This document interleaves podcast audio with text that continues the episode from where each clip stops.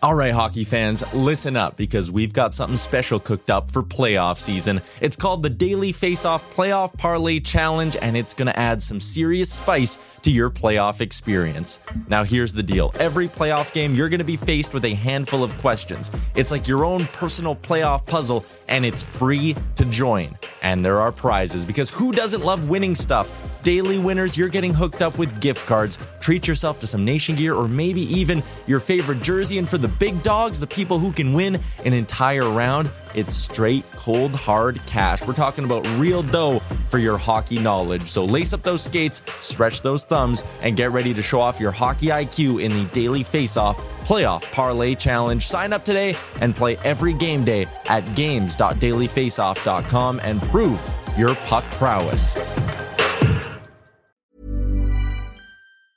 Mom deserves the best, and there's no better place to shop for Mother's Day than Whole Foods Market. They're your destination for unbeatable savings, from premium gifts to show-stopping flowers and irresistible desserts. Start by saving 33% with Prime on all body care and candles. Then get a 15-stem bunch of tulips for just $9.99 each with Prime. Round out Mom's menu with festive rosé, irresistible berry chantilly cake, and more special treats. Come celebrate Mother's Day at Whole Foods Market. Hey, I'm Ryan Reynolds. At Mint Mobile, we like to do the opposite of what Big Wireless does. They charge you a lot, we charge you a little. So naturally, when they announced they'd be raising their prices due to inflation, we decided to deflate our prices due to not hating you.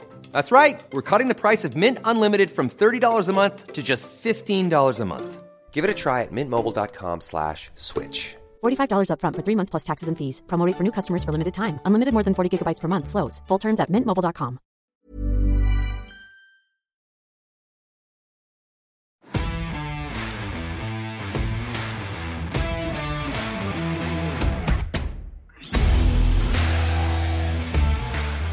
This is the Wally and Methot Show, powered by Barrhaven Ford. Now, here are your hosts, Brent Wallace and Mark Methot. Hi, everybody. I'm Brent Wallace. He's Mark Methot. Now, not the only player to be shafted by the Vegas Golden Knights. Uh, we'll get to that in just a moment. Uh, it's and Matt, I gotta apologize if I seem off today. It's because last night at 4:45 a.m.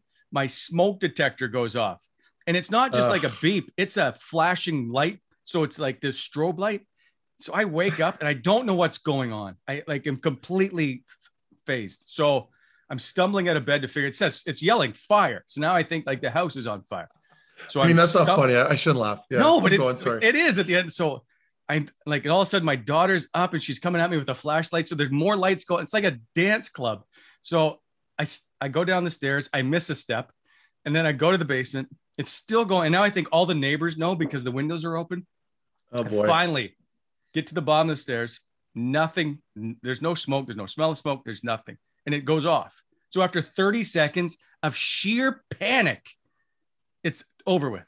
And then I'm and like, the I- worst, the worst bit of that, Wally, is that it's so hard to go back to sleep afterwards. I've been through it before yeah. too. It's brutal. I know. Your mind's just like scrambling, going like, "What just happened?" so I, I can't I couldn't get back to sleep. So anyway, if Yeah. I seem a little uh, groggy, that is why. Absolutely. Well, you look I- good. You look good.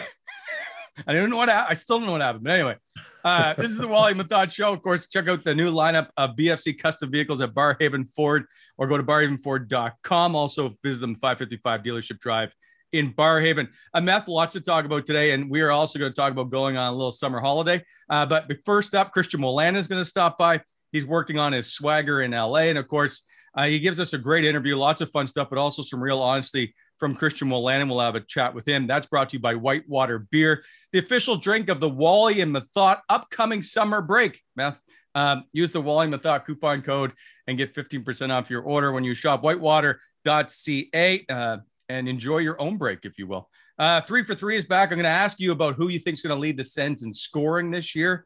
Um, And do all those free agent signings and the nearly billion dollars spent change your mind on who you think is going to be the now the Stanley Cup contender? Uh, and of course, that's brought to you by sportsinteraction.com slash Wally Methot. But first, as always, Meth, it's the headlines. Let's get right to it. Busy day of the NHL. So, uh, number one, your daddy's gone. Evgeny Dadonov leaving for Vegas. He and that two-year, $10 million left on his contract. DJ gets a payday. DJ Smith signs an extension to stay in Ottawa. Molson, excuse me. Uh, Geoff Molson releases a statement on Logan Mailloux. Didn't go over very well, as you'd expect. Uh, Summer Lovin, talking about all those free agents that went on the move, nearly $800 million in deals in day one. And then mishandling in goal. I'm going to get your thoughts on how uh, the Vezina Trophy winner was treated by the Vegas Golden Knights before being traded to Chicago. So let's start at number one. Your daddy's gone. I don't know how he did it. This may be the move of Pierre Dorion's career so far, and that is Evgeny Dadonov and his two years and $10 million left on that contract is gone. And they yeah. bring in Nick Holden, a serviceable NHL player. Uh, your thoughts on? Do you know Nick Holden? By the way, you played in Columbus. I do. I do. Yeah, I played with him, so I'm the perfect guy to ask about Nick Holden, and, and obviously played against him too when he was in New York during that 2017 run. But um, on Dadonov, man, what a good move, right? I think when we were doing up our lineup a week or two ago, I felt compelled or rather inclined that I had to put him into the list somewhere. But I remember yeah. making a joke thinking, like, I'm only putting him in there because he's available and they have to play him. But if it was up to me, I wouldn't have him in the lineup. And sure enough, um, you know, Pierre does a really good job of shedding that contract.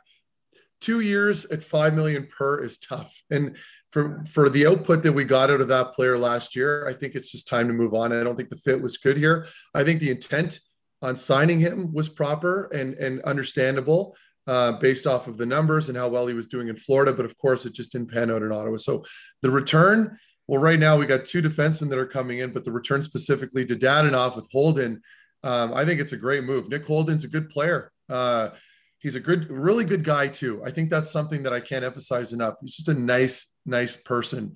I got to play with him in Columbus. He was very young, of course, at the time. When I was younger as well, I think he, I think I got a couple years on him. But in any case, uh, just very reliable he proved that he's a good player in big games. We saw what yeah. he did in Vegas during the playoffs.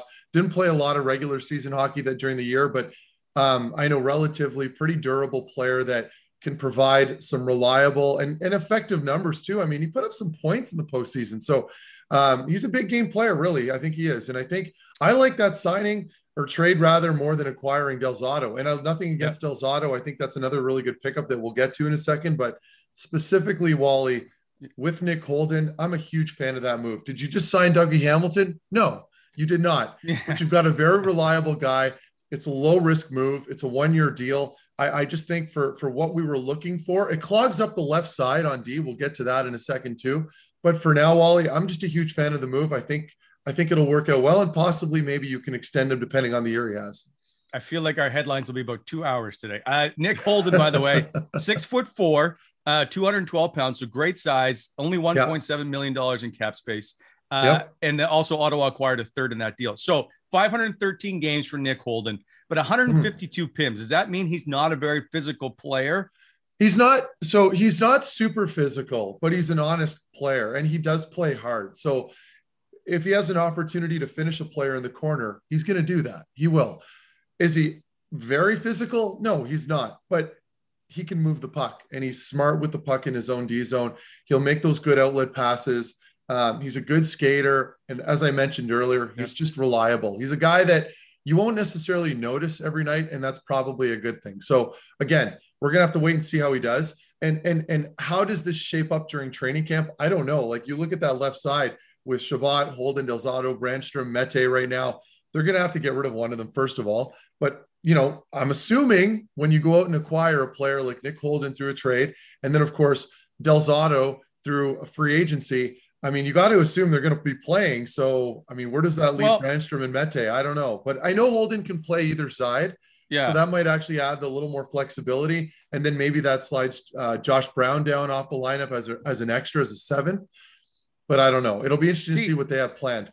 I'm not convinced that Josh Holden isn't the seventh or eighth. And as we all know, you can't have enough depth defense. Wait, wait, but, who? You said Josh Holden. You mean uh, Nick sorry, Holden? Nick Holden. My apologies. Like yeah, Nick yeah. Holden was on waivers twice last year. He didn't go yeah. claimed. Uh, he played 17 games, spent most of it on the taxi squad, averaged 15 minutes. Like I think he's that depth guy, and there's no disrespect to him. I just think that that's where he fits in and you yeah. need those guys and you need that size. We if, talked about them that left side not having size on it. Right. Well. So if Josh, I agree with you there. But if Josh Brown does play if Josh Brown continues his play the way he finished the year, he'll yeah. be in the lineup. There's no sure. question. And we know DJ's a big fan of his, played for DJ and junior. there's there's a bit of a, a familiarity there with the coach, which is which in quite frankly is very important in the NHL a lot of times when it comes to getting opportunity. So you're right, Wally. There might be an op- there might be a chance that Holden starts off as your extra, but I, I look at that D lineup, it's, it's pretty thin still. Yeah. Uh, there's opportunity, and I really truly believe that all these spots are going to be fought for, for the exception of maybe three positions. When you look at like Chabot, Zaitsev, Zub, yeah, I think otherwise the rest of that structure on D, the way they're going to play out, will come down to how well they play in training camp. You know, those exhibition games are going to be very important. Nothing's going to be handed to these guys. No spot is really certainly um, cemented right now on the back end. So really, we can we can talk about it right now and assume and make all these assumptions, but really it'll come down to how they perform in training camp. Well, you know, the other thing, and we always overlook it because we never expect it or want to talk about it, injuries, right? So yeah, I think sure. that right that blue line just continues to evolve and move around because it's six guys and one guy goes down, it throws everything into a bit yeah. of whack, right? Like I think, yeah, and, they, you, and, and, and, no longer that taxi squad. So you've got you just got to have these guys around. And I, oh yeah, I, I, I like this no Nick question. Holden move a whole yeah. lot more, and you've talked about it too than the Michael Del Zotto free agent signing. So let's get into Del Zotto. So first of all, yeah. he's a former first round pick, 2008 by the Rangers, went 20th overall. Yeah. He spent last year in Columbus going there on a PTO and getting a job. Good for him. Got a $700,000 yeah. salary. Now they Ottawa just signed him for 2 years at 2 million per. I don't yeah. get the math. Can you explain it to me? Well, he he had a so so last year was sort of like another tryout year for him, kind of like what you saw with Cody Ceci when we moved him, signed a lesser deal. Now he's been rewarded with another deal. And, and, and it's almost not an exception with Del Zotto, where he actually had a pretty good season in Columbus last year. His numbers were pretty decent. Uh, his zone exits were pretty good. He played a simple game and he's not that old, right?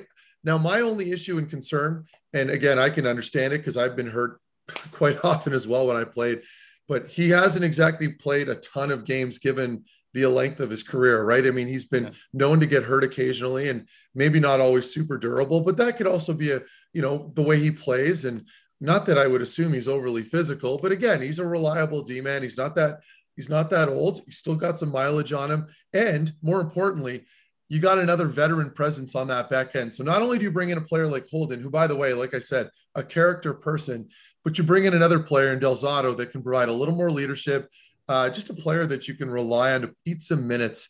And if they can rally, if they can bring him in and just play a simple game, not try to reinvent the wheel, he'll do himself a favor and he will earn every bit of that deal that he just signed. And that's all he has to do. He doesn't have to worry about nerves. He doesn't have to worry about any of that stuff. Just go in there, compliment whoever you're playing with, make simple plays, and people will be very pleased with you. And that's that's the mindset that he's going to have to have when he comes into Ottawa. That's all they're looking for is just sound play out of both those players. 710 games for Michael Del Zotto playing yep. on the Rangers, Nashville, Philadelphia, Vancouver, Anaheim, St. Louis, Columbus, and now Ottawa. A lot of teams. A lot uh, of teams. Averaged almost 18 minutes last season. Okay, so here's the argument that you're going to hear a lot from Sens fans. And yeah. I think it's more about Brannstrom than it will be Victor Mete. Is Michael Del Zotto, and don't laugh at me when I say it, better than Erik Brannstrom on the Ottawa Senator blue line? Uh, that's uh, uh, right now. I think he is, and I only say that because Brannstrom is still trying to, trying to kind of figure out his game and he's still finding his way. So it's an unfair question because you've got a very young player that hasn't reached his ceiling yet or even close to it. And Del Zotto, you know what you have with him. He's not going to get any better. He won't probably get any worse. He's the player that he was last year, hopefully. And if he is, in fact, the player that we acquired from Columbus, or rather, that we acquired over free agency from Columbus in a yep. sense, then we'll be very pleased with that. And that'll be a good signing. That's what it comes down to. I don't like the comparison because they are different. I um, I, but, but you know but, what but, fans are going to be, right? Like they're going to want no, and, either and Del Zotto or Brannstrom in the lineup. And I know the Twitter world is big on Brannstrom and Mete. And I, yeah. to a degree, am, especially with Mete, I thought he was pretty good for us.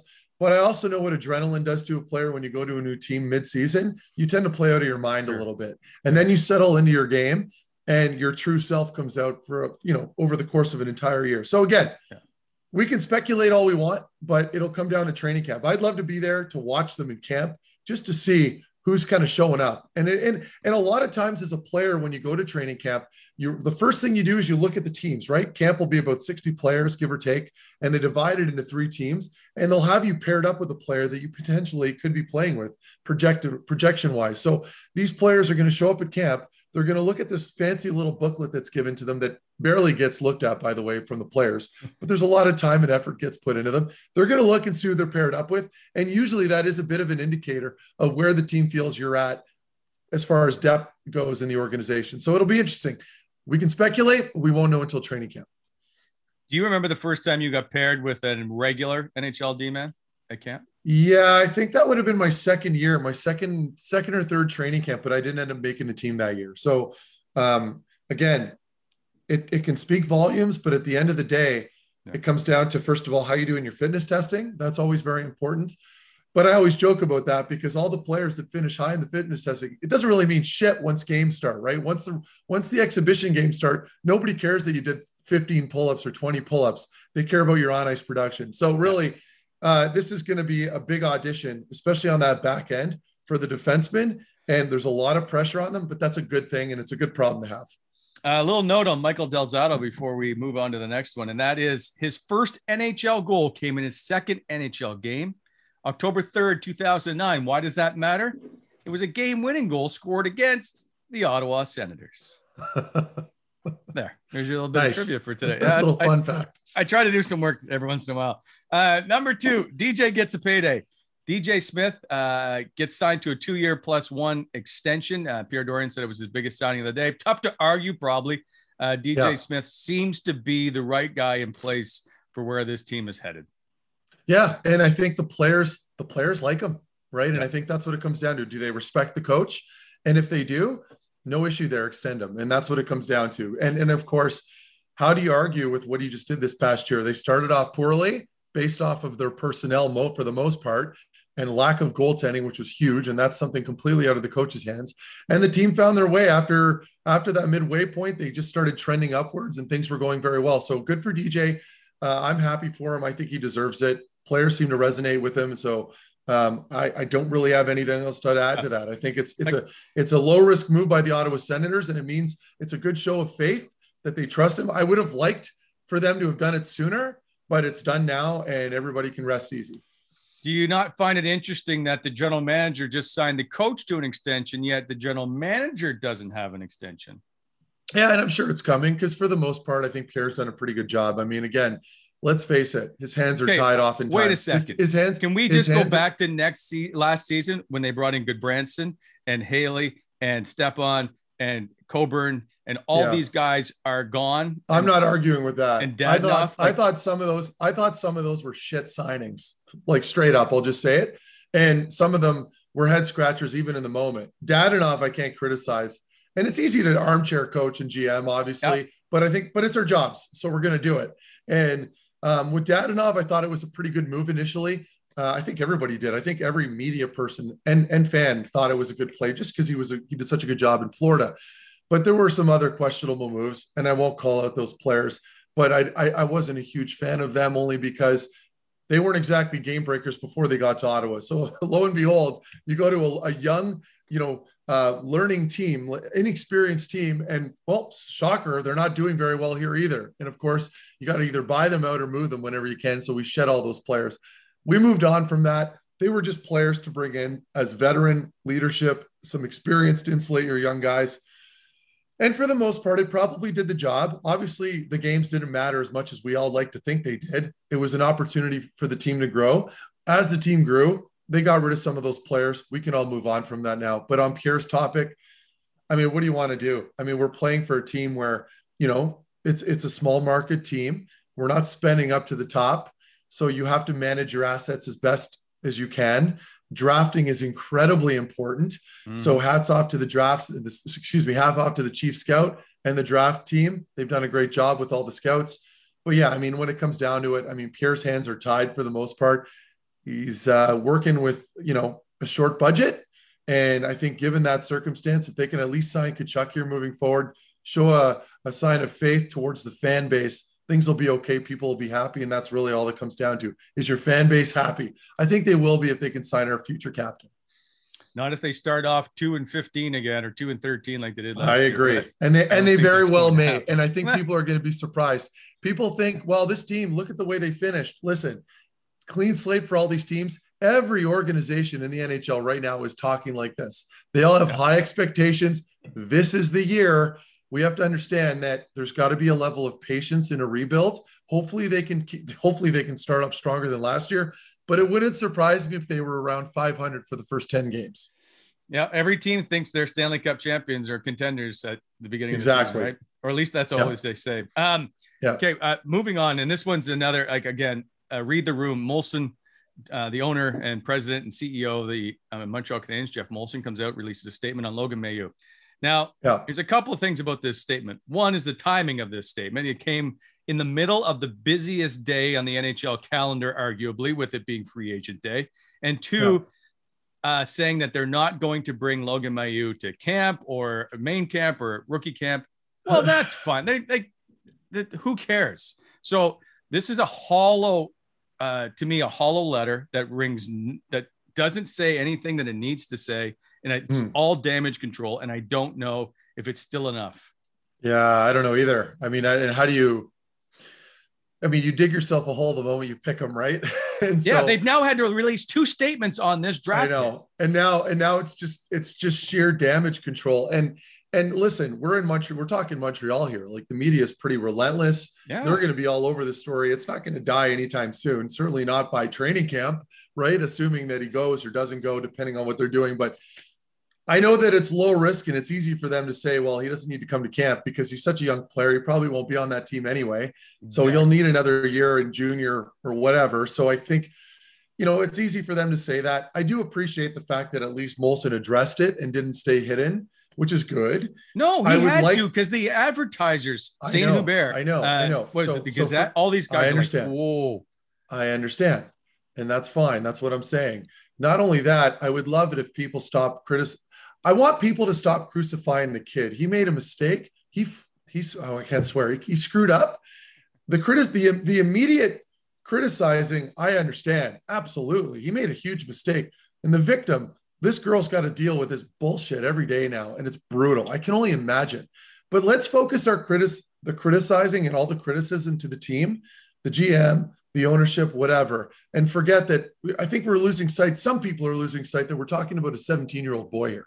Like he's not he's not a man just yet. He's not an adult just yet. We all no one's perfect. I think if we all look back on our past, there are some moments where we could probably criticize ourselves. And this kid's in the public eye.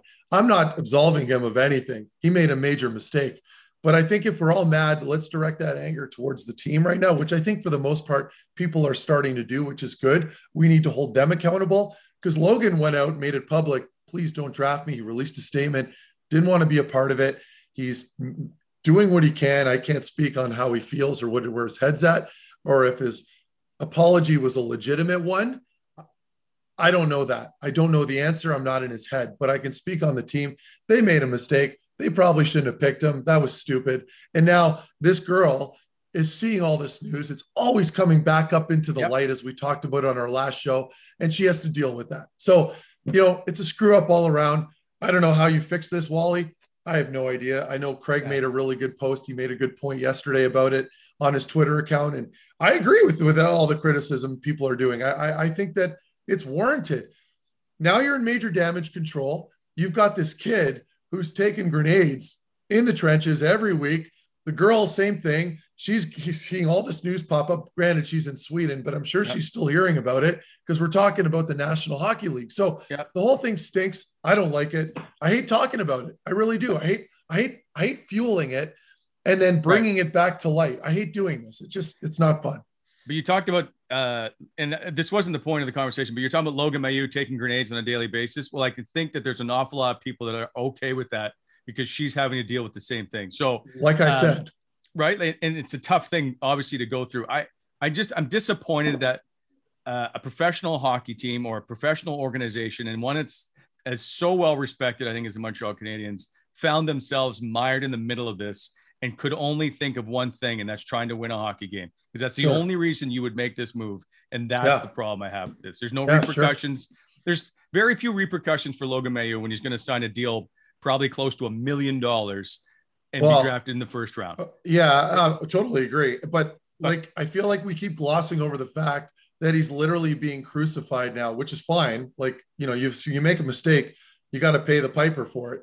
But I mean, let's just let's pump the brakes on the whole. Well, there's no repercussions. There's been some repercussions. His name's literally been dragged now for two weeks, and it, it'll continue, and it won't yeah. stop, and that's fine. I'm not necessarily defending him. I'm just saying, like, I get it. We, but like, let's try to be level-headed about this. Let's keep in mind that he's 17. Direct your anger towards the organization for drafting a player who went on record to say he didn't want to be picked. Yeah. He's made his mistake. He's paying for it every day. He's probably probably doesn't want to leave his basement. Like think about it. Think about it. And the same. No, I wouldn't. It goes both ways. So I, I just think if you're going to be angry, we he knows he he knows he fucked up. It's a big yeah. deal. He knows that. He's reminded of it anytime he talks to anybody or pokes his head out of his house. Let's focus our anger on the team and the GM and the ownership, if, if you're so inclined, and criticize them and force them to make good of this. And I don't know how you do I it. I don't know. But terrible I mean, situation. people, everybody deserves a chance. I don't know that Montreal is deserving of that right now. So they're going to keep up with this pressure they're getting from the media and fan base, and it's yeah. just going to go on for a while. Yeah, it's a terrible situation all around, and, and I don't know how it all plays out. That's for sure. So, yeah. um, all right, moving on because I don't know how else to get out of that, and that is, yeah, uh, we'll talk about all the free agent signings and all the players that were on the move. I, I can't list them all because there's just way too many, but it's an like understatement. Eight hundred million dollars in deals on day one. Um, yeah. So I'm just going to take you through a couple of these teams that have made significant roster changes, and I'm curious of where you think perhaps the, the team did the best. And I'll go with the Habs first of all. Aside from all that Mailloux stuff, is Chris Wideman, yeah. David Savard on the blue line, Mike Hoffman up mm. front. The Flyers go with listen to the Flyers. They have done added Keith Yandle, Ryan Ellis, Rasmus Ristolainen, Nate Thompson, Martin Jones, Cam Atkinson, Adam Glendening, all within the last few days. The Bruins, Thomas Nosek, Nick Foligno, Erik Haula, uh, Forbort.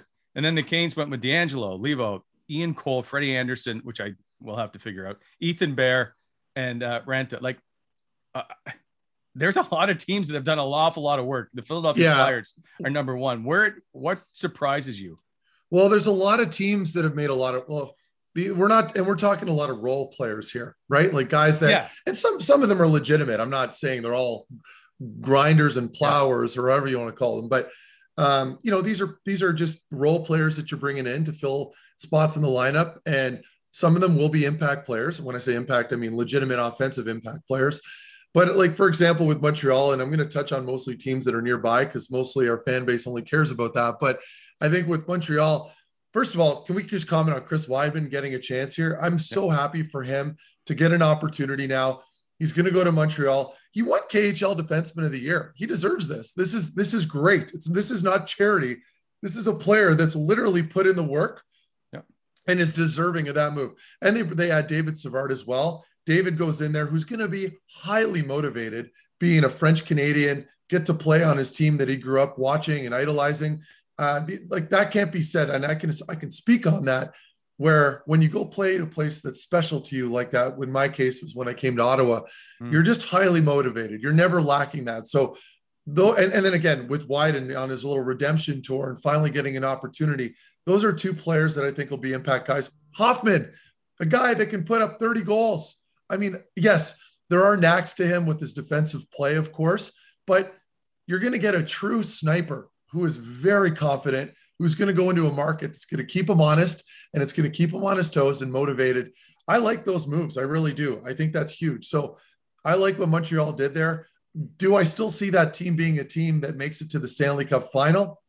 I think it's a long shot for that group. Yeah. They've got some serious injuries. You're going to lose your captain. You're going to lose Shea Weber. Is Carey Price going to be the same player? I don't know, but no, but I do like, but I do, but I do like the moves. So as far as the the the, free agent signings and acquire and acquisitions that Montreal made, I'm a fan of. I like the players too on a personal level. So we'll see how that plays out.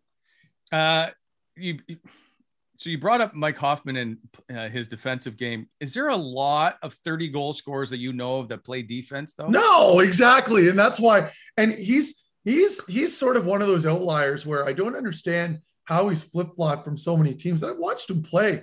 Yeah, he's he's not that bad defensively. Oh, coaches have always disliked him though. I know, and and and it's sometimes it can be a bit of a body language thing. Mm-hmm. Um, you know, and and and of course he's hungry to shoot the puck. and I, but he can deliver too, right? I mean, it's not like it's not like he's Ovi just standing there, like not moving on the top of the circle, you know, with no bend in his D, just waiting for a one T. I mean, he moves around a little bit. I think it could be sometimes his lack is, is if you will, his lack of competitiveness yeah. that really shows on the eye test when you're watching him. I don't know what his analytics are, so I can't speak on that. I'm sure somebody could offer that up for us. But um, again, to me, it's a bit, it's a low risk signing, but you know, with some high high p- potential there where you'll get a lot of feedback from him, a lot of good stuff, uh, a lot of goals, hopefully, where you know he can pro- provide a little bit of that offensive spark that perhaps they needed. We all saw it; they were winning games by only you know by two, three goal games. So maybe he can kind of get them over that hump. That's wishful thinking, but I do think it's a good signing. Is Dougie Hamilton worth nine mil a year? Ah, I was wondering if you're going to ask me that because I know that we had brought his name up a little bit with Ottawa at some point, which I knew, of course, he would never sign here. No. But, um, you know, I think he is. I mean, he's a good player. And, and right now, when you look at some of the deals floating around the NHL, did they overpay a little bit? Yeah, for sure. And of course, shocking free agency guys are getting overpaid. Anybody at free agency, for the most part, who gets – any type of deal, we, as we've seen over the last 10 years, always after about three or four seasons, that contract looks bad. It's almost always going to happen. So I think teams are aware of this, but you're hoping for in that short term, you're going to get some good output if you're vying for a Stanley Cup, if you're still a competitive team. And so that's what's happening here with Dougie Hamilton. They knew what they were going to get out of him. Um, he's established. He's at the peak of his game right now, defensively, offensively, if you will, as a defenseman you got to pay for those guys, and they're they're paying up. Uh, and one more before we get on to the next topic. Uh, Boston Bruins. I mean, they've added Thomas Nosek, Nick Foligno, Erik yeah. Like they've had some. They, they, have some question marks in goal. Obviously, with Tuukka Rask now going through surgery. Well, and Mike Reilly. They signed Mike Reilly, right? Yeah. Does he get three years, three mil, something like that? Yeah. Um, yep. Are they back to being a Stanley Cup contender, or is oh. it too much of a void in goal? I can see. I got a buddy in Ottawa here. His name's Ziad, and he's like a diehard Bruins fan. Diehard. So he was texting me yesterday asking about some of these acquisitions and what I thought. And we talked about the Reilly pick and or the Reilly signing. And I thought, I don't know, like I saw I saw Reilly play in Ottawa. And I'm I was surprised that he, you know, had he yes. had he been given a deal, maybe over a million a year for two years, something short term. I mean, they got a very small sample size. And I talked about earlier, Wally, on the show with players that get acquired or go to a new team, when you're running on that sheer adrenaline as a player, you're playing out of your mind. It's just the yep. way it is, right? Yep. I could be wrong here with Reilly, but I'd be surprised if that actually if that actually plays out. That one worries me a little bit. Three years, three million a year. I don't know, but Cody Ceci signed a deal similar I, to that, see, right? So I was just going to ask you, who would you rather take? Uh, right now, I think I'd rather take Cease. I played with Cease. I know people can harp on him a little bit, but Cody Ceci has proven that he can play 20 to 25. He was playing 25 minutes a night with us during that 2017 run with Dion Phaneuf. He can still play. He'll make some mistakes here and there. That's fine. Would I like to see Caesar play a little more physical? Yes, but that's not him. No. That's not in his DNA. He's just a reliable guy, almost kind of like Holden, actually, only difference between him and Holden, of course, is that Holden's a little taller and a bigger player. But they're not killers out there, but they can, they're minute eaters. They go out there. And if you could just try to drive home with these players to keep it simple, focus on your defensive play uh, on that first pass out of the zone, they'll pan out. So if Mike Reilly, going back to what we were talking about, can do those things, which I don't think he will do, but if he can, he'll earn that that contract. But I mean, to pay a player that can only be an offensive threat not overly offensive, might I add. That's a risky move, but teams have to do it, right? You got to fill your roster with players. At the end of the day, if you're nitpicking all these guys, you won't be able to stay below the cap. You know, you're going to have to overpay for your whole lineup. So you have to take risks if you're a general manager. And some of these GMs throughout the league, as we've seen, are doing these things and they're taking risks with some of these players. And that's to be that's to be expected. We saw that with Ottawa with Del's Auto. It's going to happen. You got to fill yeah. your lineup with some experienced guys and that's what's happening. It, I mean, it's an interesting thing to watch the Bruins because I'm not sure how much better they are. If they can, they've also got Taylor Hall. They've said like it's an interesting yeah. dynamic. If they're all, I don't know, are they too old? I, am I just want to see how Boston plays this. Well, they're they got to they got to hang on, right? And and yeah. and when you have a core group of guys, you've got you know these players that have been that are experienced that have been winning. With, of course, I don't need to name them in Boston. You have to keep trying, right? You have to keep yeah. attempting to win. You got to take advantage of that as, while you can. And they're still in a win now mode, if you will, or at least make the playoff mode.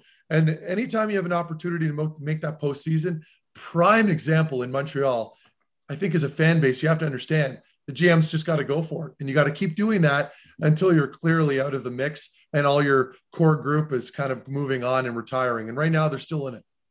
Uh, finally, last topic, I know Craig is like, when are they ever going to finish? Is yeah, uh, it's going on. Yeah, mishandling in goal. Uh, I know you you didn't like your time, your five days with Vegas, and how you felt dealt with. Uh, this seems a little excessive. The Vezina Trophy winner finds out on Twitter he's been traded to Chicago. Then it yeah. becomes: Is he going to retire? Is he going to play? Uh, what was your reaction to reading how this all played out? And Bill Foley, the owner of the uh, Vegas Golden Knights, just simply said it came down to a cap issue and we had to make a move. Yeah, well, that reminds me. It's funny because everybody all of a sudden was all outraged because he got he found out over Twitter. Listen, I found out that I was traded to the Ottawa Senators over Twitter 11 years ago. This is nothing new. This happens all the time. I was having a, I was throwing a Canada party in the backyard of my house. It was July 1st. It was around noon eh, or sorry, 1230. And my friends were about two hours out from coming over. And lo and behold, Bob McKenzie tweets out the Bob father himself. Marc Methot has been moved to the Ottawa Senators for Nick Foligno. So, you know what? This is nothing new. Of course, right after winning the Vezina Trophy, it might be a little more significant than Marc Methot from the Columbus Blue Jackets moving to the Ottawa Senators. But it happens. These guys find out so quickly. And we've talked about this before. People feed this information to the general manager, excuse me, to the insiders. The insiders, they're doing their job. They need to be the first person to post the trade. And that's how they win the sweepstakes. So that's what happened. And that's it's not just exclusive to hockey, it happens everywhere. So am I surprised that they got rid of Marc Andre Fleury? A little bit. Am I surprised that Marc Andre Fleury found out over Twitter? Yes and no. I think that they should have made it a point to just tell him immediately that he was moved. They did yeah. not. Um, now, I think McCrimmon came out and, and, made it public after the fact that they had been discussing this with Fleury. Am I correct? With Alan yeah. Walsh's group? I believe they were going back and forth and they were warning him that they were exploring it. Is that true? Yeah. So, well, the one thing McCrimmon did say was the rumors hit Twitter before I spoke to Marc Andre Fleury. We hadn't begun the trade call. We would never speak to a player before you got to the trade call in case things don't unfold. So right. See, I, I never mean, got any warning, but anyway, yeah. so, but the interesting part of all that was uh, it's the first time to the day I think in 20 years that the reigning Vezina Trophy winner was traded uh, before the on the before the following season. And, and that, Don, Don yeah, and that to me, or, yeah, exactly. And that to me is the most surprising thing. It's like, okay, so you just traded your Vezina Trophy yeah. winner like I and again, I, and I'm not a numbers person. I'm not a business guy, so I always have a very hard time understanding this this point of view, right? But for me, like you're trading arguably your best player while you're in win now mode. I don't understand it, but these people are much more intelligent than I am, Wally. It's, it's and cap they handle space. the books. I know it's cap space, and we're in a flat cap era, and so they have to make moves. But could they not shuffle other things around? So now what they're well, now what are they going to do? Right? Well, like you just you remember like the post was it the postseason just before the playoffs? They were trying to win the President's Trophy and they could only dress like 17 skaters. Yeah, because they had cap issues. Yeah, I know, I know. So, so they they shed a big deal like that. I guess it opens up a lot of space. Yeah. But I mean, I don't look at I look at it on the surface, right? And on the surface, all I'm seeing is a Vezina winner getting moved, and it just looks weird. But you're well, right, it not, is a cap thing.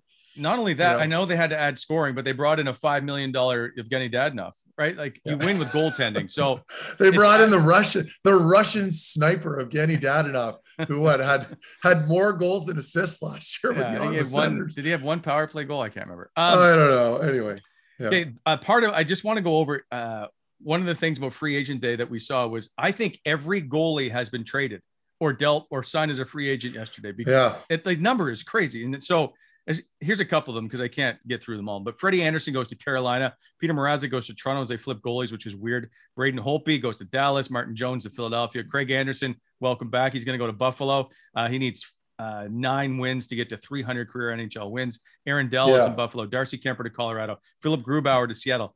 Okay. So uh, I, What I- was what was what was Andy's? What were his numbers, Wally? I guess you wouldn't know his numbers, but how like, and I don't know if Craig can chime in on this, but I'm wondering how he did in Washington because I saw the signing on Craig Anderson, and I, I could see, you know, sometimes you click on a post and you see some of the comments. Some of them were like a little skeptical and negative, and I was shocked because I'm Well, he thinking you didn't bring play. a guy like him. Well, I, I that's what. But when he did play, didn't he play a couple games and he was pretty darn good for them? Like he stole them a couple wins, didn't he? well, then he got into the playoffs, yeah, and and he was very good in the playoffs. So, uh, So, I for mean, those anyway, those, I- those two yeah. games, but uh, I'm going to tell Yeah. you what his numbers were. They like, because I don't know. I'll full on admit it. I, I don't have them in front of me, yeah, obviously. he, he but started two games and played in four, had a two thirteen Yeah. goals against. well, I think I think so. So who else do they have in Buffalo? Who's the other they guy? oh, they also just signed uh, Aaron Dell. yeah. So And yeah. Okay. Anyway, I like and Linus Ullmark went to I can't remember where he went to. Um, Yeah. But the Freddie Andersen to Carolina and Peter Mrazek to Toronto is an that one's interesting to me because are you saying Peter Mrazek is better than Freddie Andersen for you as a Toronto Maple Leaf? I think so. Stanley Cup contender. Really? I think so. Yeah, I think so. I actually think I I firmly believe that Freddie Anderson, you know, and it's always like that in, in Toronto. I find, eh, like with certain players where you know, and we saw with Reimer where they just won't give up, won't give up. We hang Yeah. on to him. Oh, he's going to Yeah. pan out, but but they were they've they've been lacking there. In my opinion, that's been their biggest issue. And and Sure. people talk about the, the the choke job they did in the playoffs and how they underperformed. I mean, a lot of that is your goaltending, and and and you need goaltending to steal games. Look at the NHL playoffs, how they turned out. Look at the teams that go on to the final, that top four, even the the, the conference finals.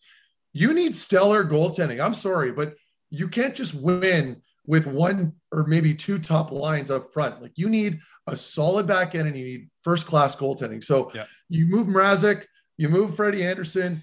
They both get a change of scenery. I don't mind that. I really don't. And Mrazek's a big dude, covers a lot of net.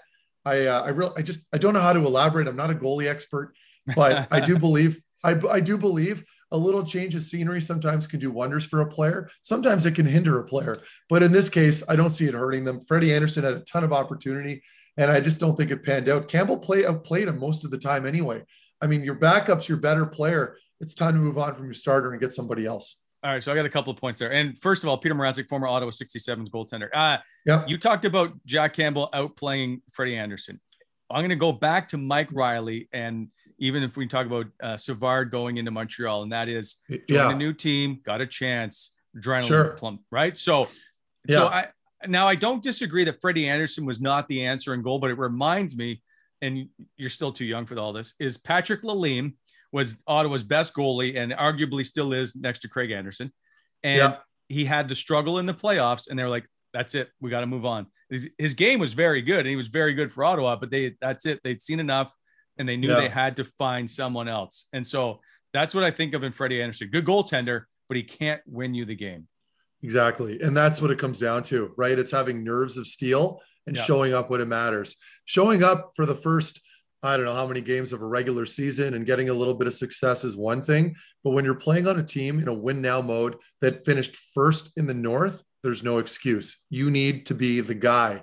And that's not a slight at him personally. Like he might, he might, things might pan out for Freddie and where he'll turn into that number one goalie still that he, everybody believes he can be. But I mean, when you're if you're Kyle Dubas right now and you're you know trying to build a good winner, a Stanley Cup winner, you can't have question marks between the pipes. You just can't, and you can't. There's and there's no time to wait. You can't give him another opportunity. Well, we're going to hang on with him right now and see how this pans out another year. You can't burn another season uh, in in hopes that your goaltender will be your best player. Got to move on from him, and they've done that, and I think it's the right move. It is, and it'd be interesting to see how all that plays out. I, Peter Mrazek would certainly be under a different microscope. I think. I mean, he was also in Detroit, so he's seen Yeah. that hockey media market. Oh yeah, he'll be okay. He'll be we'll- okay. All right, I'll take your word for it. Uh, uh, fantastic. We could probably go on all day, but for now, uh, those are the headlines built by BEI Bonnechere Excavating Inc., helping to shape the Ottawa Valley. And visit Bonnechere Excavating for all your aggregate needs. All right, coming up, we're excited. We have Christian Wolanin on the show. Uh, he joined us in the chat quenched by, quenched by whitewaterbeer.ca. Our entire vacation will be a giant ad, by the way, for Whitewater Beer, as Meth and I have rented a yurt for a month. Uh, remind us, uh, reminder to use the Wally Methot coupon code before it's gone. That's 15% off when you visit shopwhitewater.ca. You're watching the Wally Methot Show powered by Barrhaven Ford.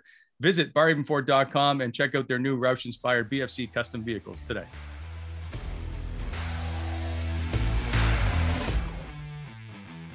Welcome back to the Wally Methot Show, powered by Barrhaven Ford. Barrhaven Ford has recently introduced its all-star lineup of custom builds.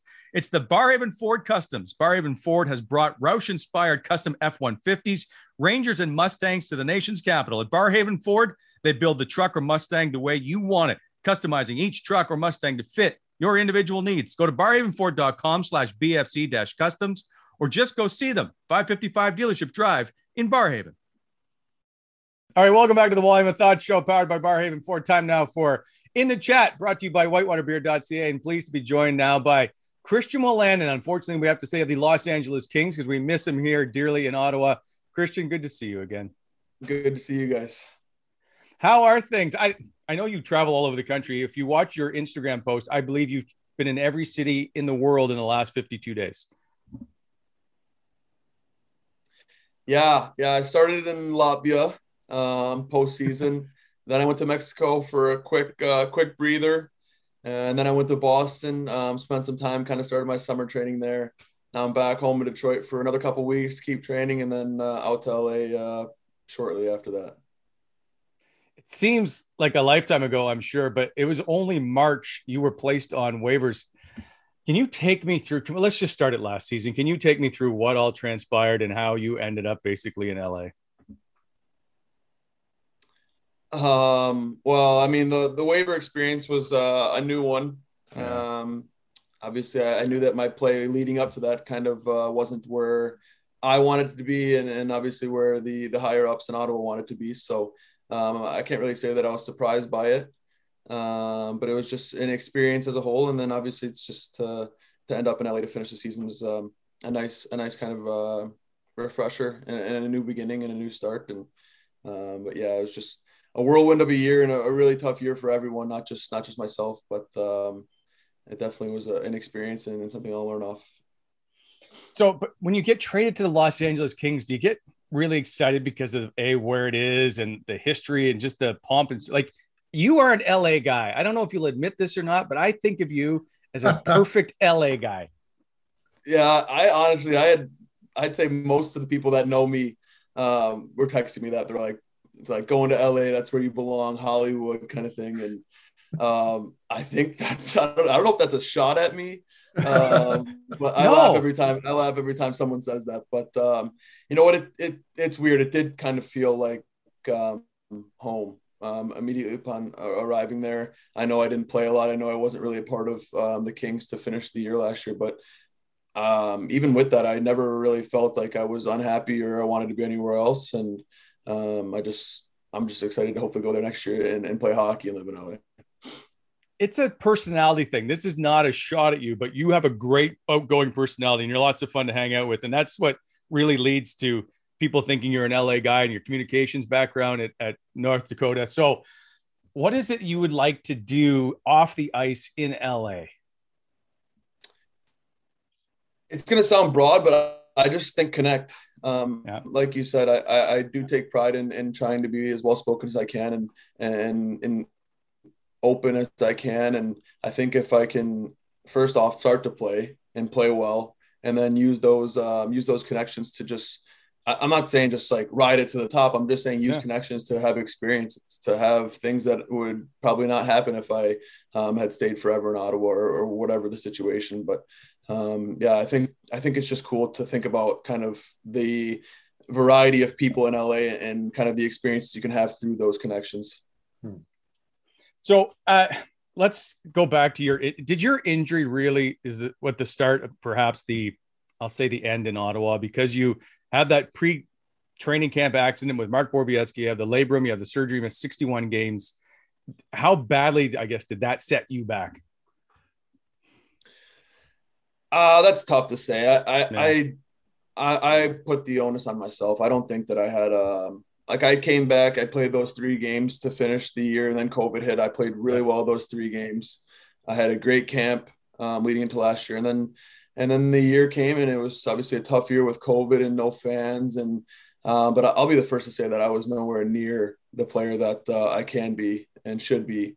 And uh, when you when you do that in the best league in the world, it kind of puts you in a position that you don't mm. want to be in. And as much as I would have loved to play more, as much as as I told you guys before this, I wanted to to be a senator for as long as I could.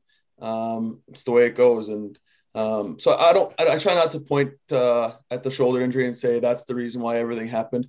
Um, but I guess it is what it is. Like I said, it's the best league in yeah. the world, and, and, there's somebody ready to take your spot at any given moment. So um, I think it's just it was just a mix of everything, just kind of uh, falling down at the same time, and and Ottawa was ready to to move on.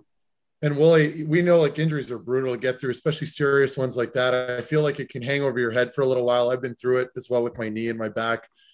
What's your plan then moving forward? I know we spoke on it a little bit before we started here with regards to this summer and what you're going to try to improve on. You're going to be in LA training.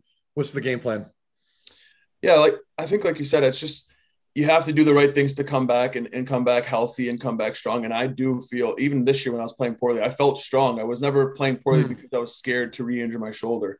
Um, so I, I, think the plan is just to continue to do what I did last summer. I thought last summer I had a great summer. Like I said, I was really, really happy with the way my camp went. It was just what happened after camp and kind of the way my season went after that. I, I just, I didn't really feel, feel as confident, confident as I felt I should have. Yeah. Um, so this summer my, my plan is going to stay the same. I, I, love the way I feel right now in the gym. I love the way I feel on the ice.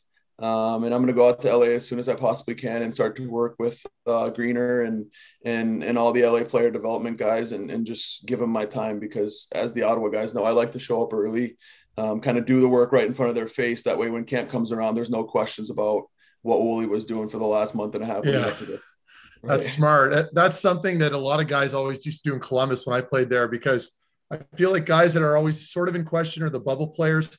There's that added pressure, right? And you don't want to give the organization an excuse come training camp time where, well, did you even put the work in if you're there in front of them? I'm sure that works your advantage. So, would you say that your experience over at the Worlds kind of helped out a little bit as well as far as getting a little more confidence here and kind of feeling like yourself again? You put up some pretty good numbers. I had the pleasure to cover you a little. I thought you looked pretty good.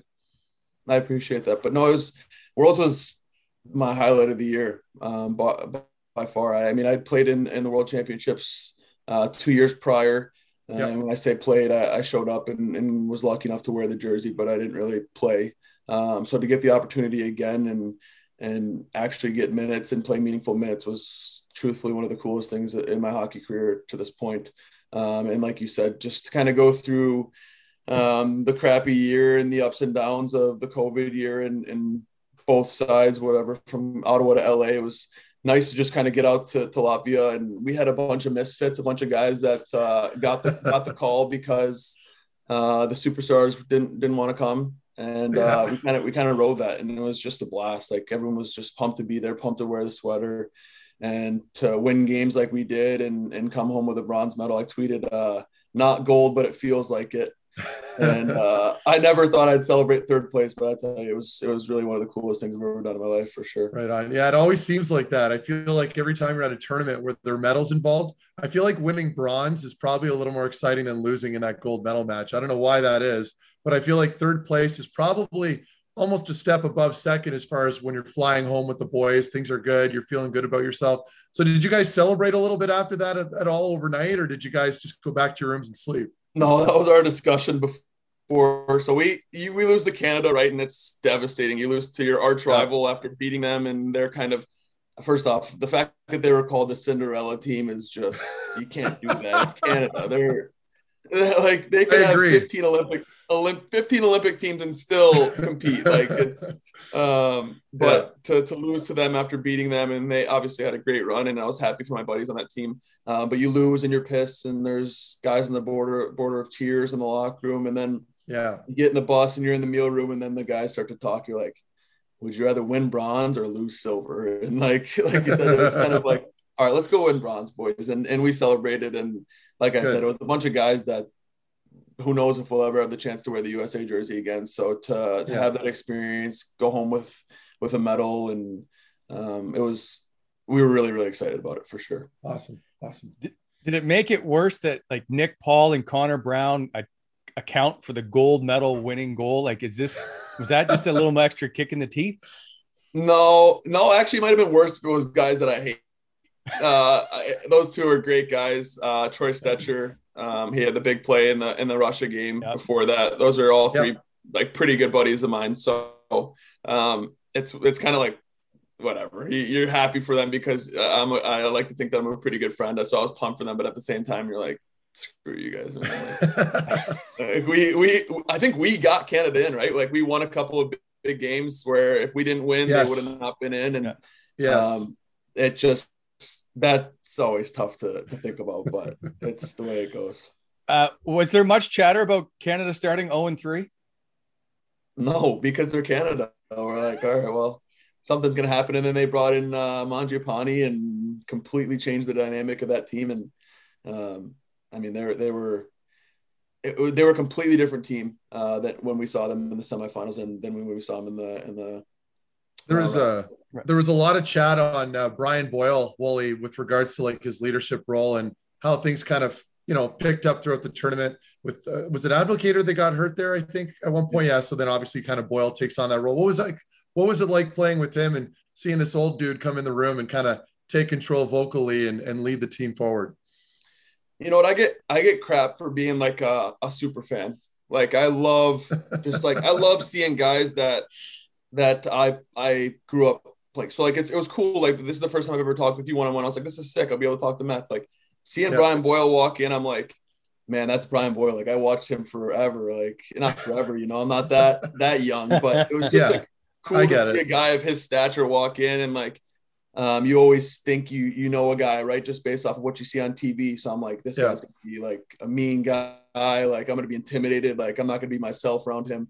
And he came in and he was just one of the nicest, most down to earth guys. Like um, you, he was making jokes all the time about like coming out of retirement to wear the USA sweater and um, and then a guy like Justin Abdelkader who had had a great NHL career and now he's in Europe kicking around like to have two of those guys come and play with as much pride as they did and lead a, a group of, of misfits like they did was just um, they were honestly probably the two perfect guys for that for that situation.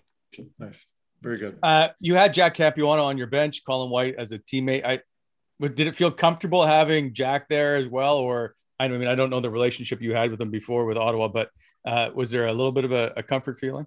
Yeah, yeah, he helped a lot. I mean, he was he was the guy that. Uh, even this year in Ottawa when I was playing poorly, he was the coach that would always come up to me like, give me a pat on the back, like, all right, Wooly. Like, I, I think Cappy knows. Um, I think he he's he's always known what I can do when I'm at my best, and, and I I really appreciate him for kind of always kind of being in my corner and trying to remind me even when um, maybe I thought that I couldn't. Um, not to be dramatic, but um, he was he was again I think a perfect coach for that situation. Just uh, mm uh, an assistant who could be a head coach, and he finally gets um, some some charge, and um, he led us in a great way. And uh, I think it was hilarious because he he I was the only defenseman to get benched. I think I got benched for like four minutes, and we won. And I and I looked at him after. I'm like, why did you bench me, Cappy? He's like, well, I knew you could take it. I'm like, well, man, like you're not. I'm like, I know I can take it, but you're not benching anybody else. He's like, yeah, I don't know them. I'm like, all right, well. nice. Uh, um, but he was, he was he was an awesome coach for that. He really was. Good. You, you talked about getting a chance to meet Meth. So you're a communications guy. Is there any questions you want to ask Meth? No, I'm not. need to ask me anything. I, am not like that. I don't have like I don't like come with uh with uh questions and, and grilling him like uh like a super fan. But I just think it's cool to like um like I said, you watch guys, and, and the first thing I think of is, is Meth and Carl and in, the, in their run uh, the year before I got to Ottawa. And I always just yeah. think it's cool because I love watching hockey. Like I watch every single playoff game, and you try and learn and you try and um, just take it in, soak it in. And it's I think it's even cool when you're actually playing in the same league as these guys that you're watching. Um, that's I guess that's a tough part though. Sometimes I get starstruck even when I'm on the ice. I'm like, that guy's really good. that's that was the biggest thing for me, I think. Like what changed my game, and it didn't happen until I was in my like later 20s, where I got past that point where I was like, okay, I'm not, I'm done kind of admiring these players. I know I belong. And I think the reason why I'm bringing this up is I think for me, my biggest kind of wake up call was when I went to the World Championships. Obviously, you experienced it two years ago, but maybe you didn't play as much. But for me, I was around 27, I think, 28 when I first went over. and it just woke me up. I was like, okay, I'm better than this guy, or I'm a better skater than so and so. Like you don't realize until you play under new coaches and new players, right? So for me, that was an awakening. That's why I asked you earlier about it. I don't, you don't need to touch on it again if you don't want to, but I think playing with different players and your experience now, just jumping from a couple different teams, I think you can kind of make you realize and help you out. Okay, I, I belong here. I, I'm an NHL player. Right, and I, I think it's funny you say that because I I do find that that's something I don't want to say it holds me back, but it's something I think about because yeah. I go into the every American League game I've ever played, and I I don't want to say dominate because I think that's a no, strong but, word, but I play really well to the point where you notice that I'm yeah. making a difference in the game, and I think that's going into it with that mentality that all right, I, I shouldn't be in this league. Let me go. Let me go show them real quick, and then yeah. I don't want to say I get nervous in the NHL, but I definitely um, and my dad uses it. You give him too much respect. Too much um, respect. Yeah. And, and that's, uh, I don't think it's a, a bad thing because I think respect is something that's important to have in, in every yep. asset. Um, but it's something that I, I, I think I need to kind of push to the side when it comes to competing, you know, kind of have that FU mentality. And yeah. then uh, then post game, I can go back to watching their highlights on YouTube. Because your skating is you're such a you're like at least from my perspective, because I have an appreciation for it, especially when it comes to D-men. You're like one of the best skaters probably on defense at the NHL level. So how did you develop that? Was that just something your old man kind of worked with you on and you did a lot of power skating? What was the secret there? Uh, I was a forward my entire life. I, am yeah, I'm less than ten years playing defense. Oh um, no way! I don't really, know, know I don't really have an exact number on it, but uh, basically my first year junior was like my first time ever like where they're like, all right, you're a defenseman, you stay right here. um, and I was like six, 17 years old, and I'm like, all right, well, this is going to be an interesting um, kind of learning curve. And my first year junior, I was like five points, just like I literally would stand on the blue line, didn't know what to do. And then my second year, kind of the start of the second year, same thing. And then I got traded to Muskegon, and I had a coach who just taught me. He just showed me Duncan Keith clips all the time. It's ironic that he just got traded, but he showed me Duncan Keith clips all the time, and he'd be like, "Watch how he plays." Yeah, and show me little things like instead of like skating backwards and having a bad gap, skate forwards and angle them. Like little yeah. little tidbits like that. He like just he found a way to connect to me in such a uh, way that I'd never been connected to before. And then I started to figure it out bit by bit. And obviously to have my dad in my corner, like you said, just to, um, cause he was the complete opposite of me. He was shut down, tough, physical. Yeah. Um, he kind of brings it all together. Um, but I think I would say the skating and the offensive uh, mindset come from being a forward my entire life. Nice. I, I, think that it helps a lot. Like, and even in college, I played a couple games at forward, and um, it was almost that was almost like it was even though it was I think it was like five games. It was yeah. nice because I was able to play five games as a forward, and then when I went back to D, I'm like, what sucked as a forward? What was the like? What made it hard as a forward? And um, I just I, like all those little experiences. Um, I don't want to say I'm a, I'm a full time defenseman, but they've made me feel a lot more comfortable as, right. As time Yeah, and that's why I asked because, and again, I'm, I'm grilling you on the skating because I it's such a crazy good asset to have right at that level. It, it creates space for you out there on the ice. So I'm going to ask you again growing up, what did your dad do? Like, there's parents out there that are watching this. We have an older demographic sometimes that pay attention to the show that have kids like me. And I want to know how do I get my son to skate like Christian Wolanin when he gets older? What does he do? So I I I choose to power skate. Um, I I in we had in Ottawa we have Shelly and I I would ask Schwartzy. I'd say, hey, can you get me set up with Shelly as much as you can? Yeah. Um, so when I was doing shoulder rehab, I was skating with her two three times a week and then the rest I would do whatever by myself or with Schwartzy. And I, I, I truly enjoy that. As weird as it sounds, I think it's so important. And like she's not even like power; she's just more like edge work.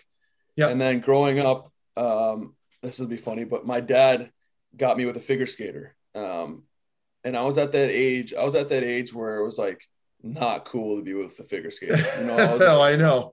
like probably somewhere between 10 and 15 years old to the point where I didn't realize like it was going to make me better. But like Right. He's like, he has me out there with a figure skater and like I'm wearing full hockey gear and I'm surrounded by these girls and women and they're in their figure skating gear. And I'm full gear out there in the middle of them all. Like I, it was just like the weirdest. I remember feeling so awkward and like my face was red and like, yeah. But I always, sometimes when I'm with Shelly, I'm like, yeah, I did this when I was like 12 with a figure skater. Like it's, nice.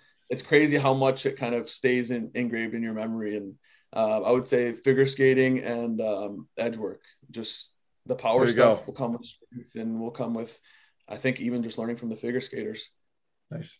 You bring up Shelly. Yeah. Shelly Kettles is the one in Ottawa who does the edge work. Uh, She's and I know her really well. She's taught Yeah. my kid since he was four. Still skates with them. I, is it an an overlooked asset right now in the NHL that there needs to be more of these skating coaches that are full time on NHL teams? Like, how valuable is she when it comes to all the guys in Belleville who have come up, or even the NHL guys who are now just starting to work on their edges a little bit more? Um, yeah, you know what? I think I think every skill is important, but I think skating is the most important. As, as Meth said, it can it can create so much space for you. It can it can create everything that you can you can have the best hands in the world, but if you're standing still with the best hands in the world, you're gonna have one of the best defensemen in the world put you on your ass. And and and I think it's just so valuable just to have, even if it's just good edges and tight. You watch a guy like Conor Garland. I don't know how familiar the Canadian fans are, but Yeah. Conor Garland's five foot nothing and, and one of the hardest guys I've ever had to check in practice and in a game in LA um, because of his edges. You know, he can he can turn on a dime and he can make you look silly like that. Um, so I think it's I think it's really important. And I, I just think as a whole, um, my dad coaches uh, U15s here back home in Michigan, and he says he says it's ridiculous that every single kid can come out on the ice. They're they're doing their pre-practice laps and every kid can do the Michigan move. Every kid can go through the legs. And he's like, every kid can throw a saucer pass, but not every kid can throw a flat, hard pass. Not every kid can skate with a long, hard stride. Not every kid can make a hockey play with his mind. He's like, I think it's hard with with the era we live in where social media is, you know, every every Svechnikov goal is going to be posted, guaranteed. But they're not going to show uh, somebody who back checks hard, somebody who throws a good hard flat pass, somebody who makes a good read, like the little details of the game. So I think it's Yeah. I think it's important to find the balance of both, um, especially like I said with the with the social media area that we, era that we live in right now. uh, a million different questions. I need to circle back to you saying that you were a forward forever, and that is, did you want to be a defenseman? No, no, we had a we had a like a we had like a triple A coach in Michigan that like he's like a legend here, but I, I think he's a legend because he's just been doing it for forever. So he was alone coaching, and he does tryouts by himself, and we have like I think they carry like twenty kids at, at the midget uh, age group or whatever, and we had like mm, eighteen forwards and two D. So it's just a single coach with 18 forwards and 2D. He like calls my dad, he's like, Craig, I need your help to coach this team. Like I'm kind of swimming. And I was like, all right, like I'll, I'll coach. And then he calls another guy with a, a dad who played hockey in the past. He's like, hey, can you be the forward coach? And he's like, yeah, sure. So we just like kind of like get this misfit team together. And then they pull us in for first practice. We're like, all right, who wants to play defense? And everyone's like, like not me. And I No. go to score, you know? And then like we just had like I think it was like three of the better skaters. Um, the head coach is like, "You skate well, you skate well, you skate well. You guys are gonna be on. Uh, you guys gonna be on defense to start." And like that was kind of the start of like me testing out defense. And as I said, I would start on I would start on the point, and then once the puck dropped, it was like uh, like a drop in hockey or sticks and pucks or whatever you guys call it. I was just anywhere but on the uh, on the D side of the puck. So it took me a while to That's figure that out, but That's great. Um, yeah. also, you talked about uh, giving guys too much respect on the ice, and I, I want to circle back to your first NHL game because I'll never forget it, and I don't know why it always sticks with me. But you faced in your first game Connor McDavid, and and it was a I mean it was a six two game I think by Edmonton by the end of it. But when you look back at that game, what is it you remember about it? I remember thinking that I like I I'm like I'm okay I can play in this league like I I can survive in this league. I was one game in fresh out of college, but I felt comfortable. Like I felt like me with the puck on my stick was more than comfortable. Uh, defensively, everybody but Connor McDavid, I was like, I'm not going to say this is easy, but I'm like this. I can do this. I can get better and become even better and and do this full time. Um, but obviously, I'll never forget my first minus against Connor McDavid that game. Uh, I'm like probably two stick lengths away, backing up on the offensive zone blue line. And I'm like, all right, got my gap. There's no way he's blowing by me. Got my gap. Like, I'll give him the shot. I'm just not going to let him go around Yeah. me. And as I'm thinking, got my gap, he's around me, and I'm watching 97 feet the other way. I was like, holy crap! Like this is not not just on TV. Like this is real. I, I it was like ridiculous. It was like the first time I'd ever seen anything like uh, a speed at that at, at that level. It was uh, too much respect, but cool. Maybe I should have gave him a slash in the wrist or something. But Uh, I was like I said, I was fresh out of college, so I wasn't ready to fight yet. Yeah, I was gonna say you'd have to fight three players anyway. Yeah, exactly. Good for I you. wasn't ready for that. I think Luch was still there at the time too, so I'm not interested. Yeah. Was I was Cappy on the bench then? Did did any coach come back when you came back to the bench say anything to you?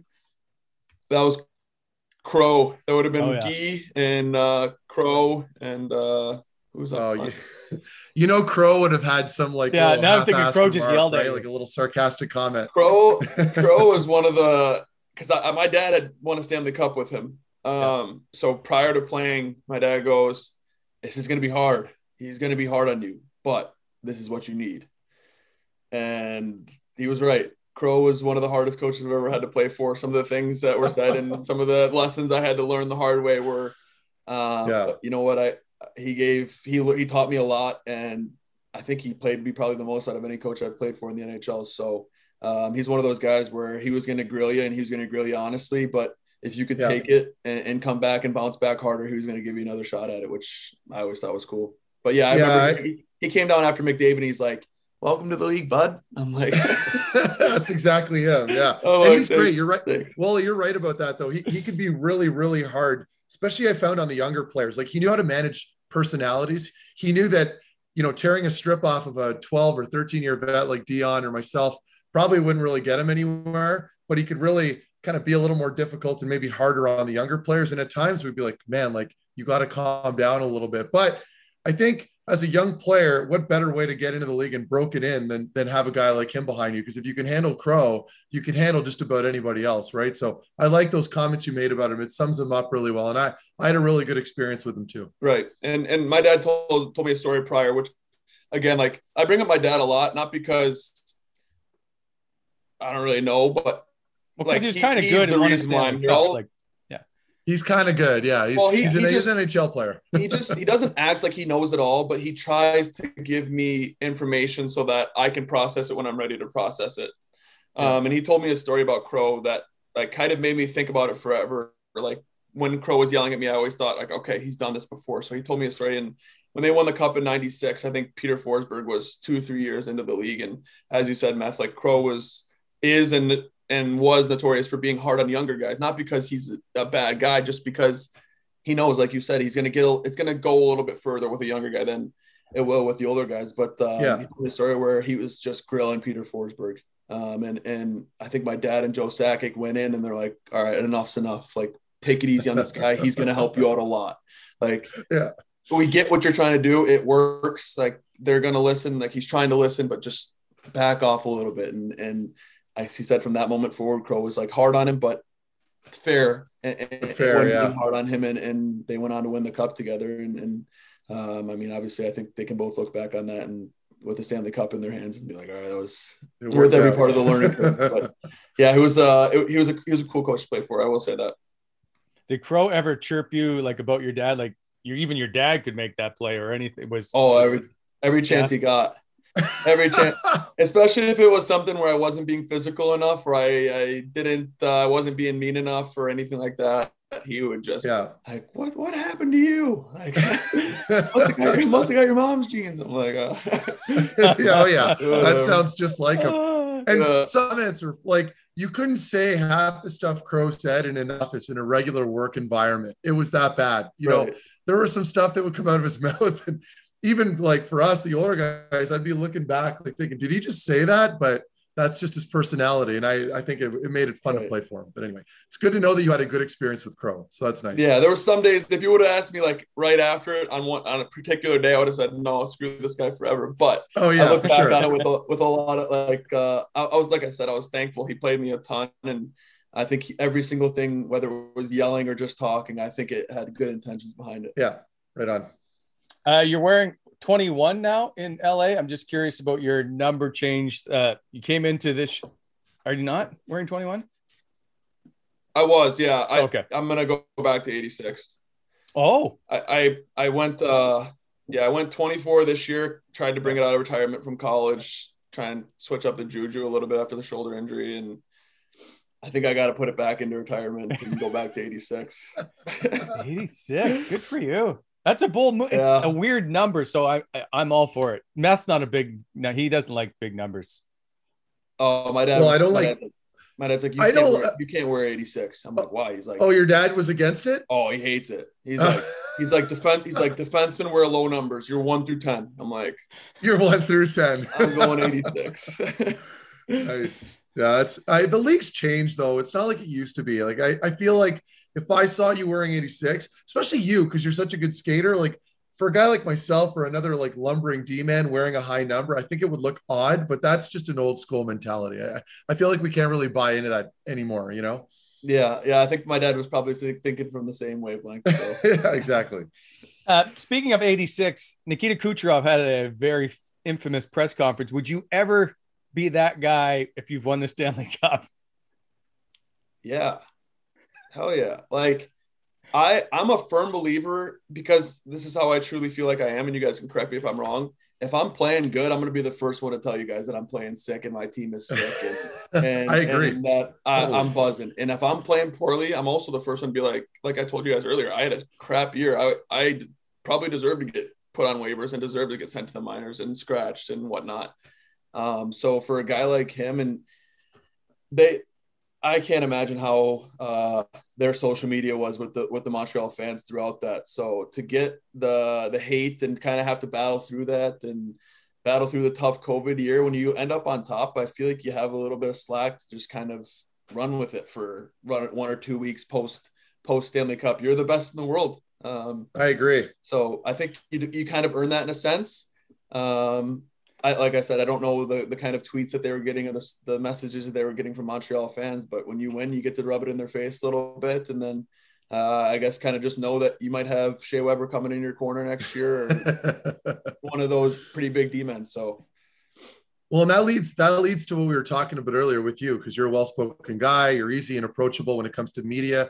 I feel like maybe this doesn't necessarily tie into that exactly, but having that like honesty come through and a little more personality from players, especially at the NHL level, I think we need that. We need heels. We need bad guys, people that you want to cheer against if you're the opposing fan base. I don't see an issue with it. I know a lot of people were all up in arms over it, but I'm agreeing with you on that. I think having a little personality is just good for the game at this point. Right, and we and we talk about growth of the game all the time because uh, anybody who loves hockey knows that it's it's the best game to watch and the best game to be a part of. But if Yeah. you don't watch it from an outsider's perspective, how do we get more people to be invested and to care more? And if you're part of the crew that wants the NHL to grow and wants the game to grow, but you're part of the crew that's yelling at Kucherov for having a little bit of personality, you're contradicting exactly what you're hoping for. Yeah. And I think, like you said, that's where I think the old schoolers kind of get caught, where they want the game to be bigger. They're complaining why it's not showed as much as the NBA or the NFL or the MLB, but yet you're you're complaining when a guy shows a little bit of personality. You just got to find a, a balance, and uh, I think that's where the NHL just needs to let guys just roll a little bit. Like I think a guy like Matthews is great for the league. Like I saw he went to the UFC the other night and I was reading the comments and fans are like, "Well, this is what he's doing instead of training. Guess the Leafs aren't winning again." I know like, it's so it's so stupid, and it was him. it was him. Uh, there was Thornton, I think, was with him. Yeah. Big Joe was there, Be- with, and Beebs, and I'm, I'm mentioning all these people for those listening that have no idea what we're talking about. But yeah, at the UFC event, Auston Matthews rolls in with all these people, and again, that's a good thing, right? It raises the profile. People are talking about it, and you get the old school people online, and that's why I always give myself the 15% rule when it comes to social media. Like 15% roughly are actually engaging on social media in our country, right? Of the population. It's a very small people on a grand scale, but they're very loud. And if you're on there every day, it feels like it's an overwhelming majority of people that share that same thought. But I think as an athlete, we all have to remind ourselves that these are just a lot of very loud people and it's a small group and you can't take you can't invest too much into that and that goes with us too like we could be having a bad game and Wooly, I remember especially my later years I'd look around in the bus and on the bus a lot of the younger guys are all searching their names and I w- I've been guilty of doing it too like rarely but I have. And, and nothing good comes from it right? Like if you're on a high and you have a good game sure maybe. But when you know you had a tough game maybe you caused a goal out there and like what do you expect to find right? So I think that's all part of it too. Right, and it, it I because I, I I I stopped doing that this year. I had to give it up, especially playing poorly have I was. It was the worst thing ever. yeah. And um, but it, it's funny because when I was playing well, I would do it and I would read it and I'd just like go about my day. I wouldn't think about it again. I'd read all like the sick tweets. I'm like, Yeah. right. It's So good for your confidence, right? And then Yeah. I'd read the, and then this year when I was playing poorly, I'd read the three bad ones and I'd be That's like, it. oh my Yeah. done. Three Career's over. Like Rick from Stittsville says I'm the worst player ever. I'm the career's over, man. Like this is it. Rick from But, uh, Stittsville. it's yeah. funny- it's funny how little the uh, or how much you read into the the bad ones and then you let the the good ones go. You're Exactly. like, I already know that. You know, it's it's Yeah. bad. It's toxic. And I had I had uh Miss Wolanin trending on Twitter this year because I said that in a, in an interview. I said something like, uh, "Yeah, it's been a tough year, and had to get my mom off Twitter because my mom would send me like she sent me a screenshot like."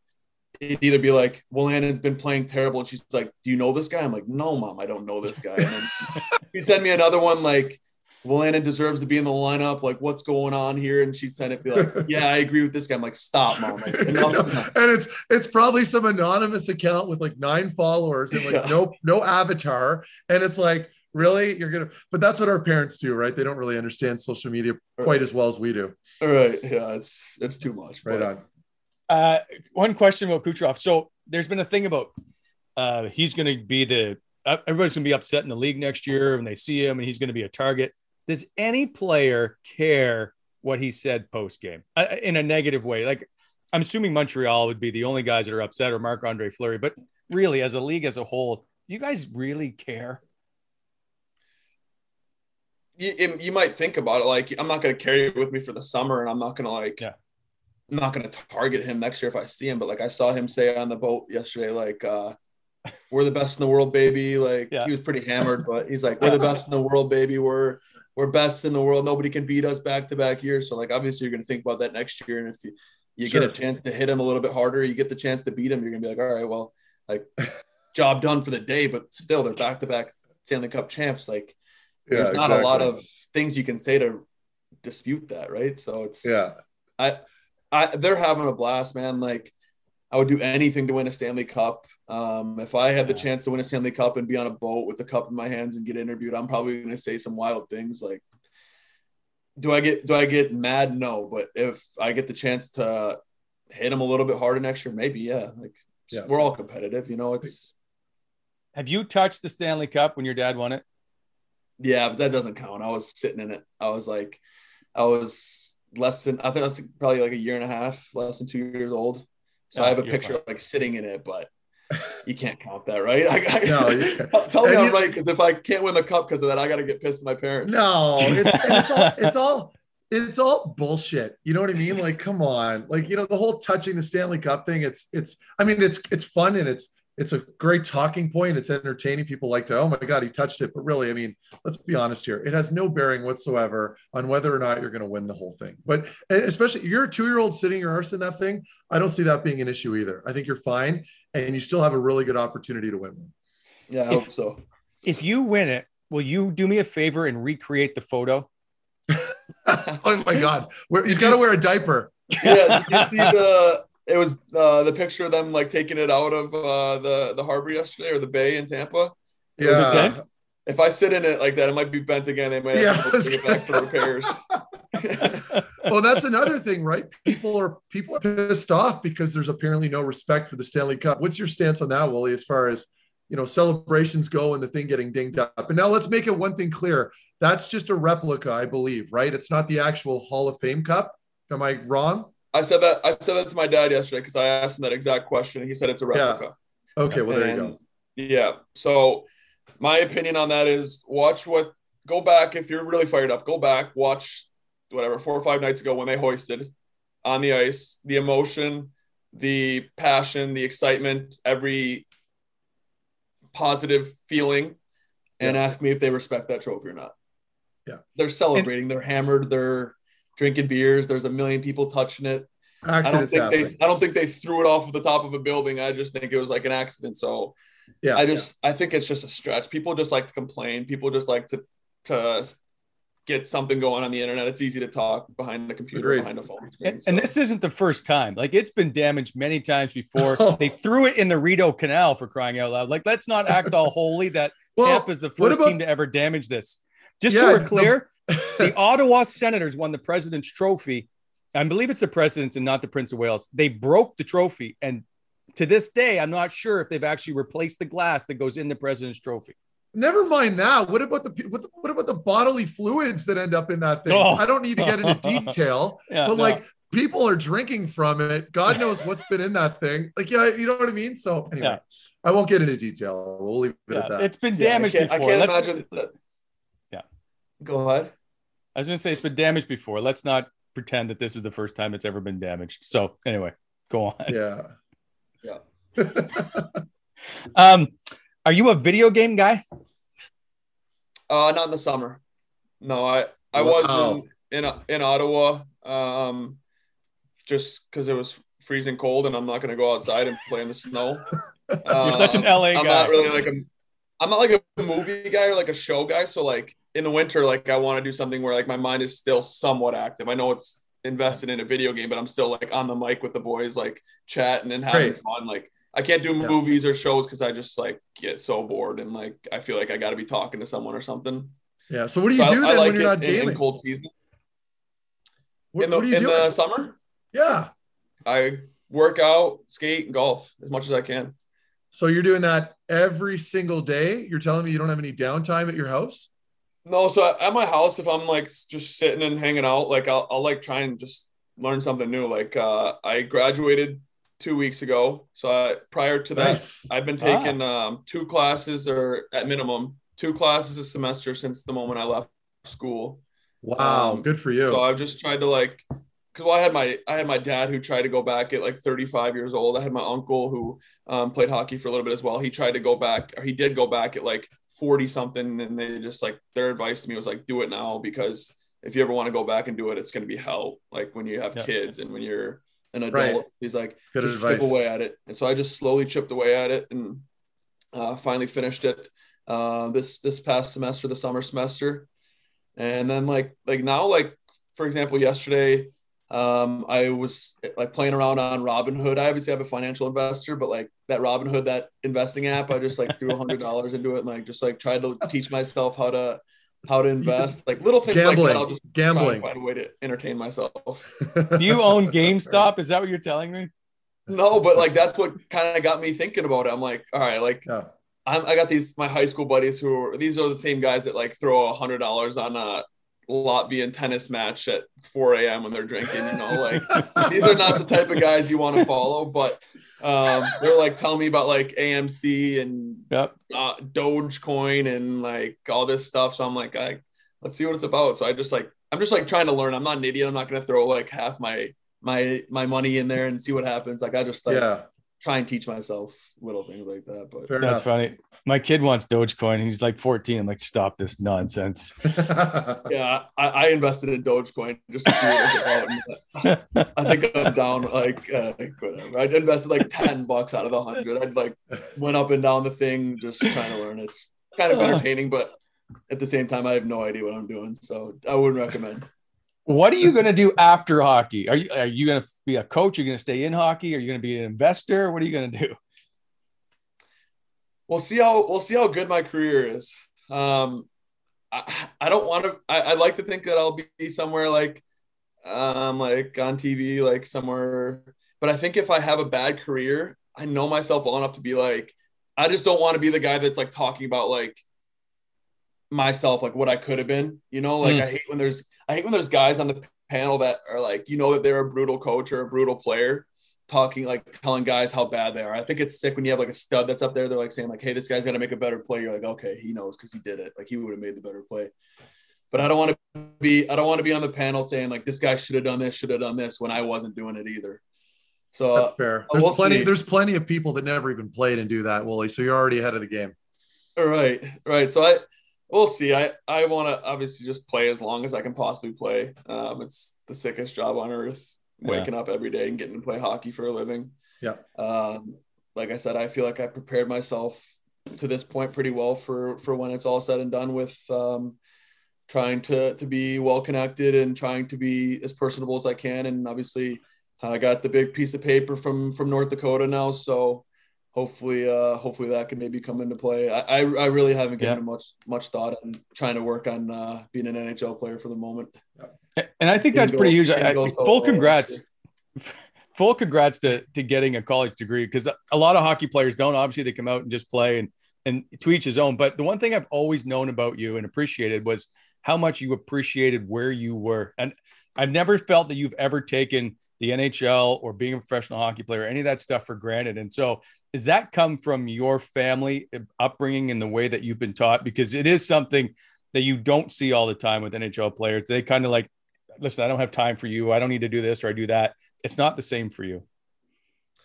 I appreciate that. Um, but I, I just I love the word loyalty. Like I coming out of college, I had every I had I could have gone to any school um, after my junior or any team in the NHL after my junior year, but Ottawa took a chance on me in my last year juniors, and they drafted me in the fourth round, even though it wasn't like a high pick. It was my third year of draft eligibility, but they took a chance on me. So at zero point in my college career was I ever not going to sign with Ottawa. Like I, I just love, like you said, just being loyal to the people that believed in me, and that's why I'm always giving credit to the coaches, to the to the people in my life that because I'm not I'm not like a sure NHLer. I've never at any point in my life, even to this day right now, I've never been a sure thing NHLer. It's always been like, and it's not a sob story, but I've always had the hard route, so to speak. I've always kind of been counted out and had to prove people wrong. So um, I just think it's it means a lot for for the people that are real and the people that are by my side through it all. And when I do have moments of success or um, times where things are going really well, I think it'd be foolish to turn my back and act like I did it alone. Um, because without the people that are there for me when times are tough, who knows if I'd get through it or who knows how I bounce back from whatever situation. So I just think it's important just to to kind of be realistic about uh, the fact that not a lot of people make it to the NHL all by themselves. Not a lot of people live their dreams all by themselves. So just I just I just mention as much as I can because that's like the only way I can think of of properly repaying them. If I could if I could split up my salary and give everybody a little chunk, I'd do that. But then I'd uh, I'd be living on the streets, so I got to be smart about that. All my money. Please make check payable to the Wally and Methot show. Yeah, yeah, all, Yeah, all my money's in donate. Dogecoin, so I can't be I can't be handing it out. Sorry, fellas. so you should get your next contract to be paid in cryptocurrency. Um, one one question I need to ask before I go on to some others is, uh, do you have, if you're watching a movie, a favorite cheat snack? I love candy, like uh like gummy candy. I don't like like chocolate, um, but like um, what you got? You guys got like fuzzy peaches in Canada, Yeah.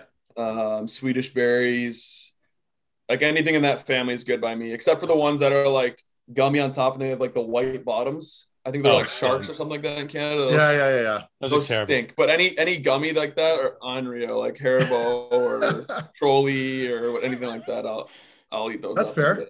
Yeah. I So can appreciate that. If it's sitting around, will you just grab it? Oh yeah, for sure. Okay. I got I'm I'm blessed where I have a I have like a frame where like I can eat anything on earth and I don't get fat, but I also never I'm like for like the last I've been in the league for 3 or 4 years whatever in the league. Um and I've been getting told every year you got to come back stronger, you got to come back heavier. And like I come back stronger, but I never come back heavier. And I'm like, man, I'm trying. Like I'm eating as much gummies as I can. Like nothing's happening for Yeah, me. well, don't don't don't listen to that too much. I, I can understand stronger thing, but remember your strength. All jokes aside, your strength is your skating. If you go to camp 20 pounds, 14 pounds heavier, whatever it is, it's going to affect your skating. I've experienced that in the past. I had to readjust. It basically burned a year off my career. So be very careful with that. That's exact. That's exactly what happened to me. My uh, the year that I got hurt in camp. So it was actually lucky that I got hurt because I might have had a worse year. Um, but uh, I was I was like the strongest and thickest I had ever been, and I so I like I think I took like all of June off, and I just worked out. So like I wasn't sweating that much, so I was just huge, like strong and big. Yeah. A lot of And then I got on the ice in July, and I was full panic. I was like, "What happened? What how, how bad of a feeling is that? Is that not the Oh. worst? Like the anxiety you feel, you're like, camp's I'm two months away, and I feel like shit. Right. And it, and like it was like I was like, all right, that's one skate. And then like second skate came because I went the next day. I'm like, I gotta figure this out. And I was Yeah. still like big and fat. And I'm like, hold on, like.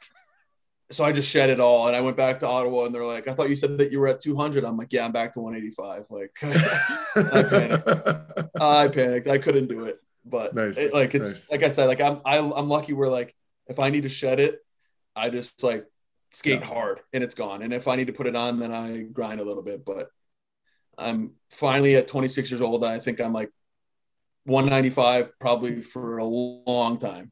yeah, that's a good weight now. Yeah. Who is And I can uh still- go ahead. I said I still feel like I can skate, so that's uh, a very Yeah, nice feeling. when I exactly. Yeah, maintain that. Uh roommates when you were in Ottawa, who was your roommate on the road? On the road, let's see.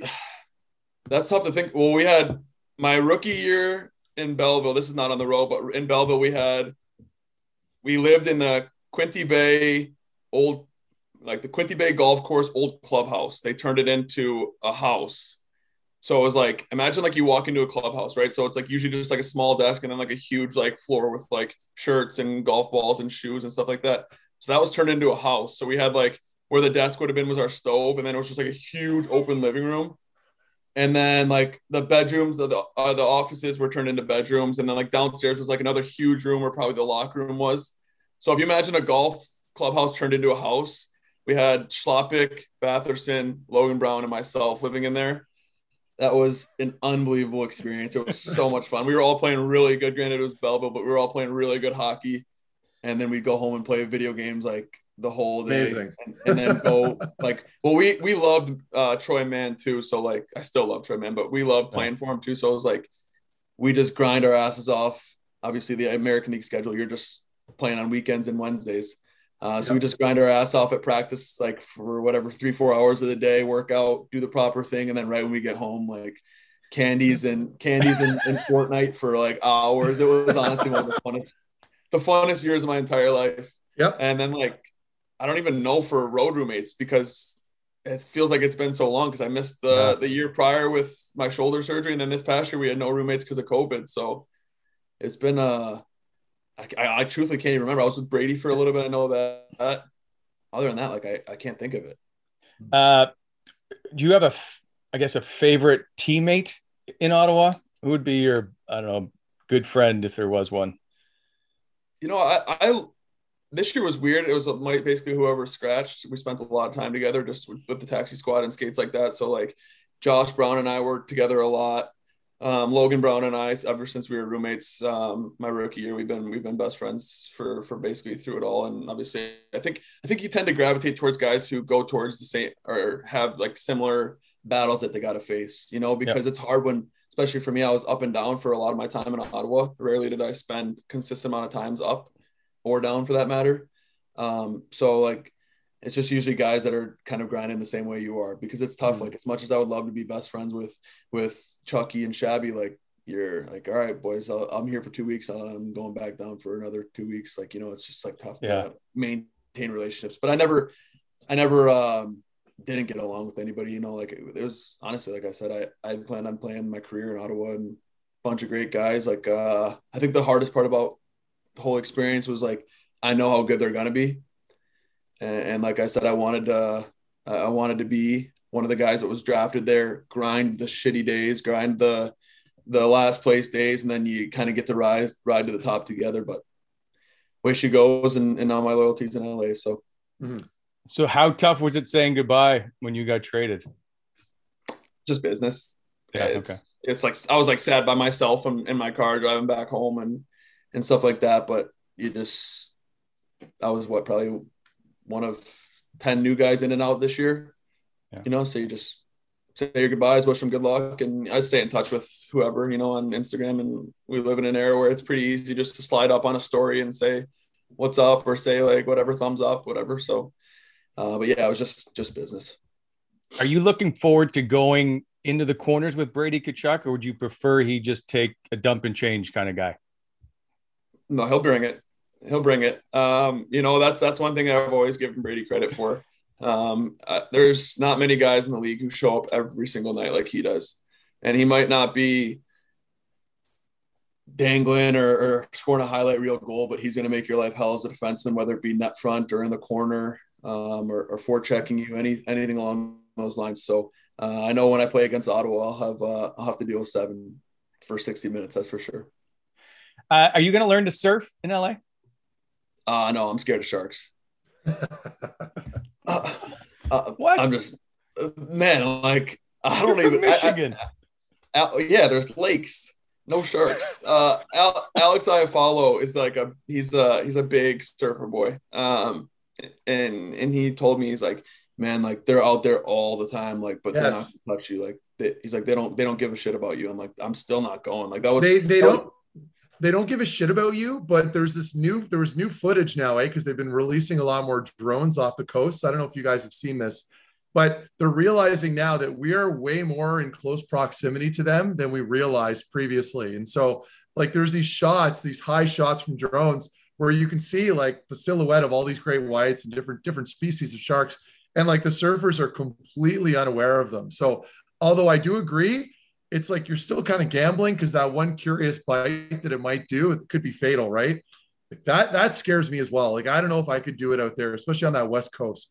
That's what I'm saying. I'm, I'm like, I was, that was like my first thought when I got traded there, especially when I, so I played the three games, then Olli Maatta came back from injury and like the writing was on the wall that I was just, not that I was like, I played poorly. They were just like, you know what, we need to try and push for playoffs. Like you're just going to be like taxi squad kind of the rest of the Yeah. year. You know what?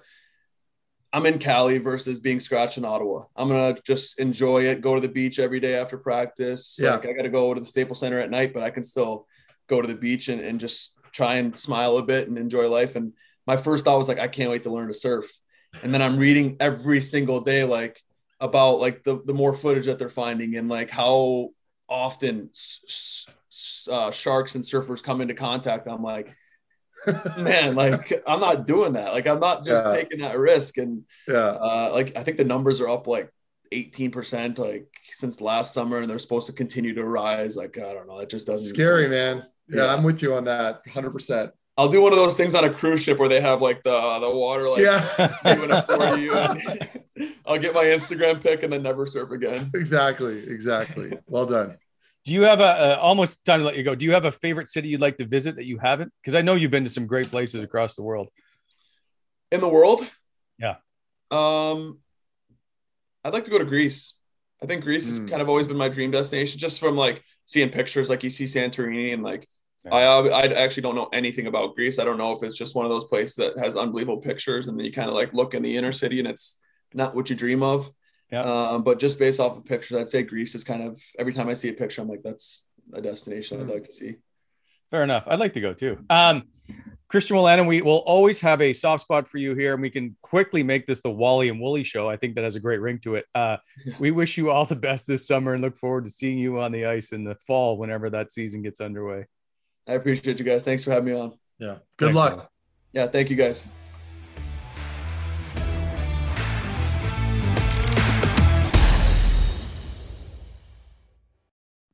All right, time for On the Points, brought to you by sportsinteraction.com slash Wally and Methot. Sports Interaction is Canada's odds makers. Log on to sportsinteraction.com slash Wally and Methot today.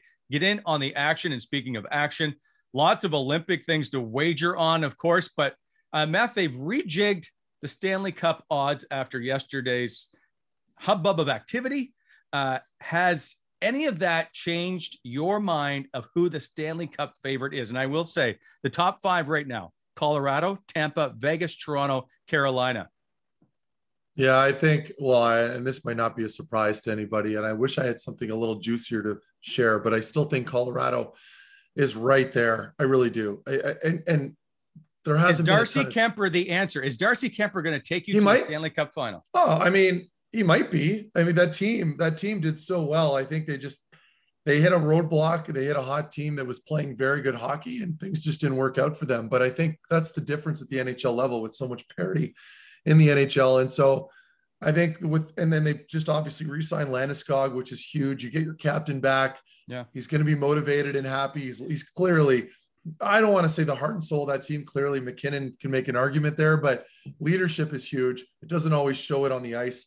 You get a good signing out of him. He's finally back in the group. He obviously wanted to stay in Denver, but um, I just like that team. I love the makeup of it. And and and I always go back to the conversations that I've had with some players that are still currently playing in the NHL. And they've always made comparisons to Colorado from when I played against those late 2000s Red Wings teams that were always so hard and fast to play against, so incredibly skilled. I just think that, uh, you know, Colorado is on that level. And um, if I'm to put an early bet on any team, it would probably be on them. And I could be wrong, but yeah. just based off of what I saw and, and the little change that they've had to do over the summer, not having too many cap problems, I do like the makeup of that team. I just don't know who it is anymore. I know, and, and and I don't like answering the question, but I yeah. do. But if I'm forced to come up with a pick, Wally, it's Colorado Avalanche. I'm gonna, you know, I'll go off the board, and I think Boston has made their team better. Uh, oh, I'm wow. concerned about their goaltending, but I think that they have a chance so, because of who those four guys are up front and right yeah. the big three and David. Yeah, I agree. I love Taylor I Hall, love Nick Nick Foligno. Like that's a huge top six. Sorry, go ahead. It is. No, they've made they've made some good picks, and I love. I've always loved Boston's makeup, and I like the way they play. But I also love that you pick a random team because I know what you're doing, Wally. You're picking a team. You're picking a team that, if surprisingly does incredibly well, then you look like Nostradamus here. And then I'm going with the no-brainer. And if yeah. they if they tank or something happens, then I look like an idiot. But I yeah. but I eh, but but if you're wrong, nobody remembers anything you just said. So right. it's it's literally a safe play that you're doing right now, and that's fine. We like to call those veteran moves in the veteran play. That's right. okay, I got one other question. So Ottawa it sits tied for 26th to win the Stanley Cup uh, at 10 at plus 10,000. They're tied with San Jose, Columbus, and Anaheim. Which of those four teams do you think has a better chance to win the Stanley Cup? Oh, I like well, San Jose, absolutely not. That team yeah. is the mess. It's a hot mess. I'm not even going to touch that team. I like Ottawa. Um, I know. You know, I, I can't believe I'm saying this. Yeah. Uh, and I'm only I'm only basing that off of the way they finished the year, based off of the way they're progressing. Yeah, I would have to pick the Ottawa Senators. I'm only concerned that they may not meet that expectation level early on, like we're all expecting right now. Yeah. There's a lot of buzz. Everyone's got all of a sudden these high expectations. I think we need to remain realistic that they're still technically in that rebuild. I do think they're still very thin on the back end to a degree. Uh, and, and very thin is probably a stretch. I still think they're thin. I'll leave it at that. I think Pierre Dorion's done a great job with acquiring Del Zotto and Holden. I think those are good signings. They're they're low risk, but uh, I don't think they're Stanley Cup ready right now. I just don't. In two to three years, perhaps. I've maintained throughout the year that they'll be better than the Toronto Maple Leafs in about three years from now. I still stand by that. I know people lose I know the Toronto fan base, their, their heads exploded when I said it, but I think now more than ever, I'm starting to look like I might be onto something. I don't think Ottawa's ready next season. I do think they're ready in a couple of years. I, I think they might be better than Toronto next year. And the only reason I say this. No way. No. Are you nuts? Really? Yes. You think that? Well, okay, so I, one, I, I don't like their goaltending. That I is a hot take, brother. I don't, well, you like, like wait, it. you don't like wait, you don't like who's goaltending? Ottawa's or Toronto's? Toronto's. I don't like Campbell and Mrazek. And and and as, as Ottawa's goaltending proven to you no. that we're ready to make a push either? No, but Ottawa's not called a Stanley Cup contender either. And two, they just lost. And I right, forgive me, Zach Hyman is not the greatest winger in the history of the NHL, despite what yeah. everybody may think. I'm agreeing but with you. Very, but, but that's not very, the question. The question is, you think that Ottawa is going to be better than Toronto next yeah, year? Yeah. that is a hot take. But you know what, Wally? I'm not even going to chirp you because I like it. I like that you're bold, and I'm still waiting for a legitimate reason though to back your your argument. Well, I don't like their blue line and their goaltending. Their blue line. You don't think their blue line's better than ours? I didn't say that. I just said I don't oh. like it. And so until okay. they can, I. I, I, just don't think that they have all the pieces put together that they work cohesively. Yeah. I think yeah. Ottawa plays better as a team. Yeah. But uh, Toronto finished first place in the North Division. I understand, but, but, none of that matters going into the next season. I agree. I agree. But like, again, look at the Dallas we're Stars. Making, they went making, to a Cup final.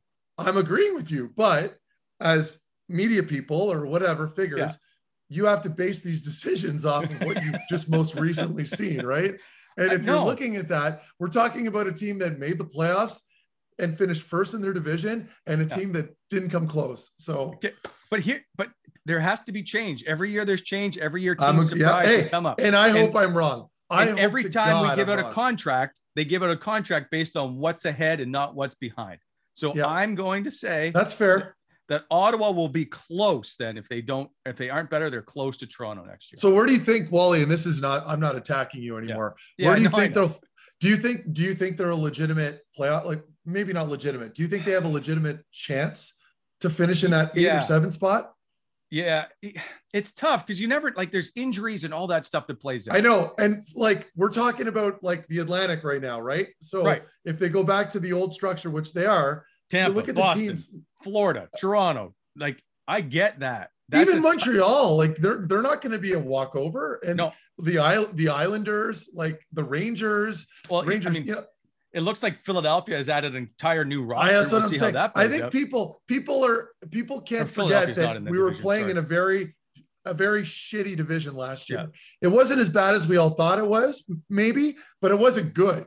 No. Now you're going to see them play and lined up in a legitimate conference with some very good teams, and everyone's chomping at the bit to get in. So I, I just, like I said earlier, it's good to have high expectations, but we have to be realistic. I'll leave it at like, it's not a playoff team, but Toronto just you you never know if they're going off the cliff, as Brian mm-hmm. Burke used to put it. Yeah, And and I- I, I don't like wanna Ottawa's talk about- compete. Right. Ottawa's compete level under DJ Smith is legit, and I'll have to give Ottawa that. Ottawa's problem isn't a coaching problem. It's not a general manager problem. It's a personnel issue and it's a growth issue, right? So it's a young team where look at the average age of that top line. Like that's that It's gives 12. you an idea where Yeah. exactly. And so if like I said, and and I really I firmly believe this. If Matt Murray can play like Matt Murray can play, we're going to see a playoff team here. I think I think we will. You're going to have to have some exceptional play out of that back end. You got to figure something out. You need Holden and Del Zotto to be really good. You need Brannstrom to progress. I don't I'm think he's going to be here. I'm sorry. I'm agreeing with you, and I know there's a like Ottawa, the fan base. A lot of the fan base has a love affair with with Brannstrom, Yeah. and I'm okay with that because I've seen some shades of good play with him. But I mean, I'm I'm looking at these playoffs and the heavy play that we've seen here, and I'm having a hard time seeing more than a couple skilled smaller guys on the same team on that back end. I, that's just how I feel. Yeah. I know that can be contentious around some people, but if I'm looking at the playoffs right now, like you know, you see a team like Boston where they sign a player like Forbort, like big guys that are heavy to play against. That's what you need, man. I'm telling you. So we'll see how this plays out. I don't have a crystal ball. I can only tell you from experience that I do like what they did on the back end. But if Ottawa's going to be a playoff team, they need good goaltending, and that's going to be the key. Yep. And I think they get it. Like I, I, I think Yeah. Matt Murray I hope so. back motivated And enough. I agree. it. I hope so. All right. Uh, I don't know what just happened because I picked somehow the Ottawa Senators to be better than Toronto Maple Leafs. Uh, those are our, you know what? We need a vacation. Those are our picks. Now go make yours at sports, Inter- sportsinteraction.com slash thought. Sports Interaction is Canada's odds makers.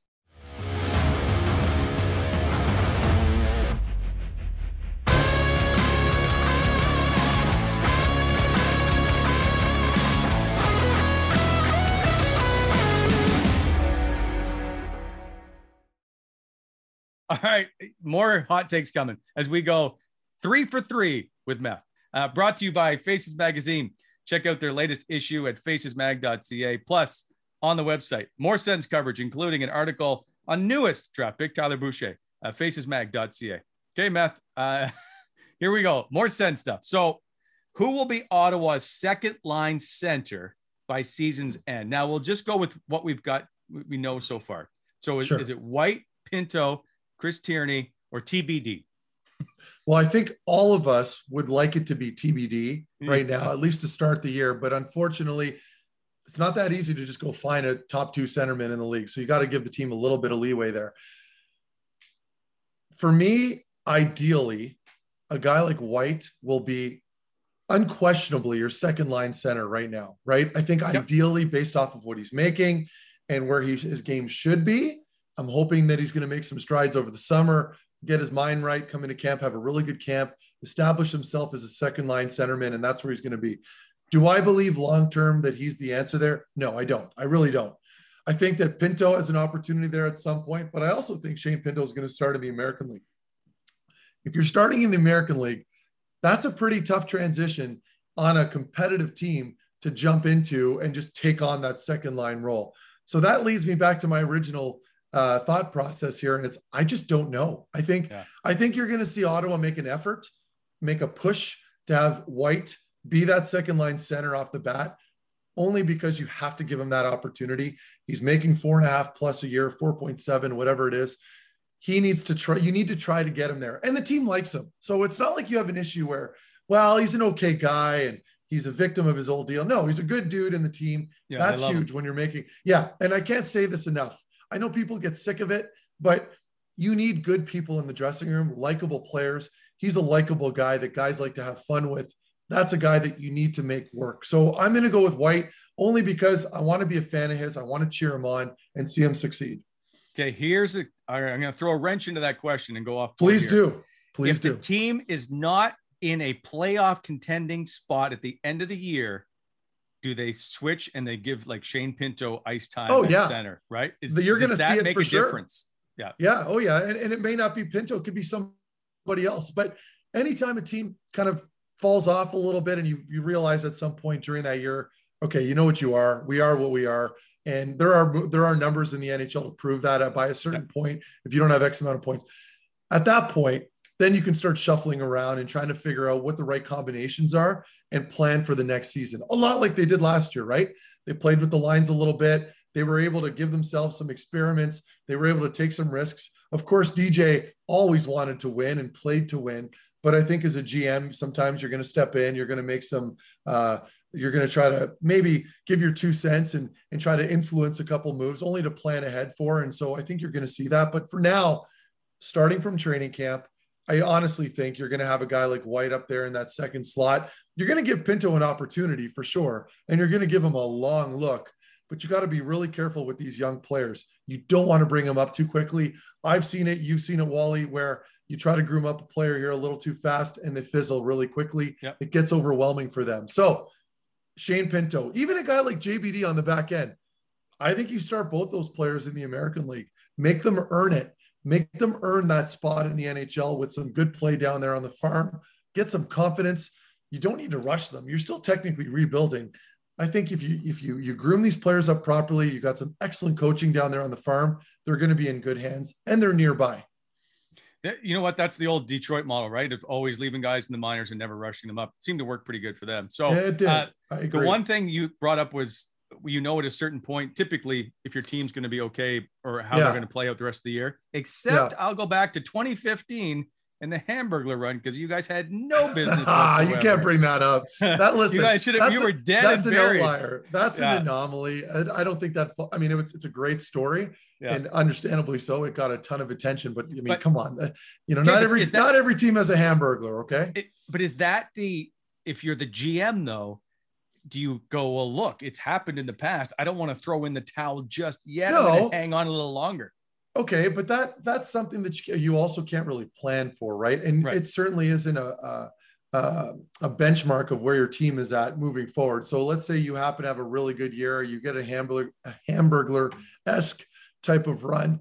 That doesn't necessarily give you an idea of where your team's at right? I think as far as depth goes these things will happen. Montreal's another good example of that right? Carey price just catches fire. He's yeah. an excellent goaltender. He's a world-class goalie but he caught fire right and look at what happens to the team. Does that mean that that team is going to be making that conference final again next year? Probably not. Tampa was a good example of a team that you knew where they were at. We know not only are they Stanley Cup champions going into this past year, but they also had they were also favored to win again because they are that good. So you can't let that get away from you. You have to understand this is who we are. You have to give yourself a good, hard, honest look. Look at your goaltending and your back end. You start there. Can we can we compete with the, you know with X, Y, and Z in the playoffs? Sure. Okay, we can compete with them there. Can we score goals? Then you analyze your top lines and then you analyze your role lines. How's your special teams doing? There's a long process involved, a lot of analytics involved.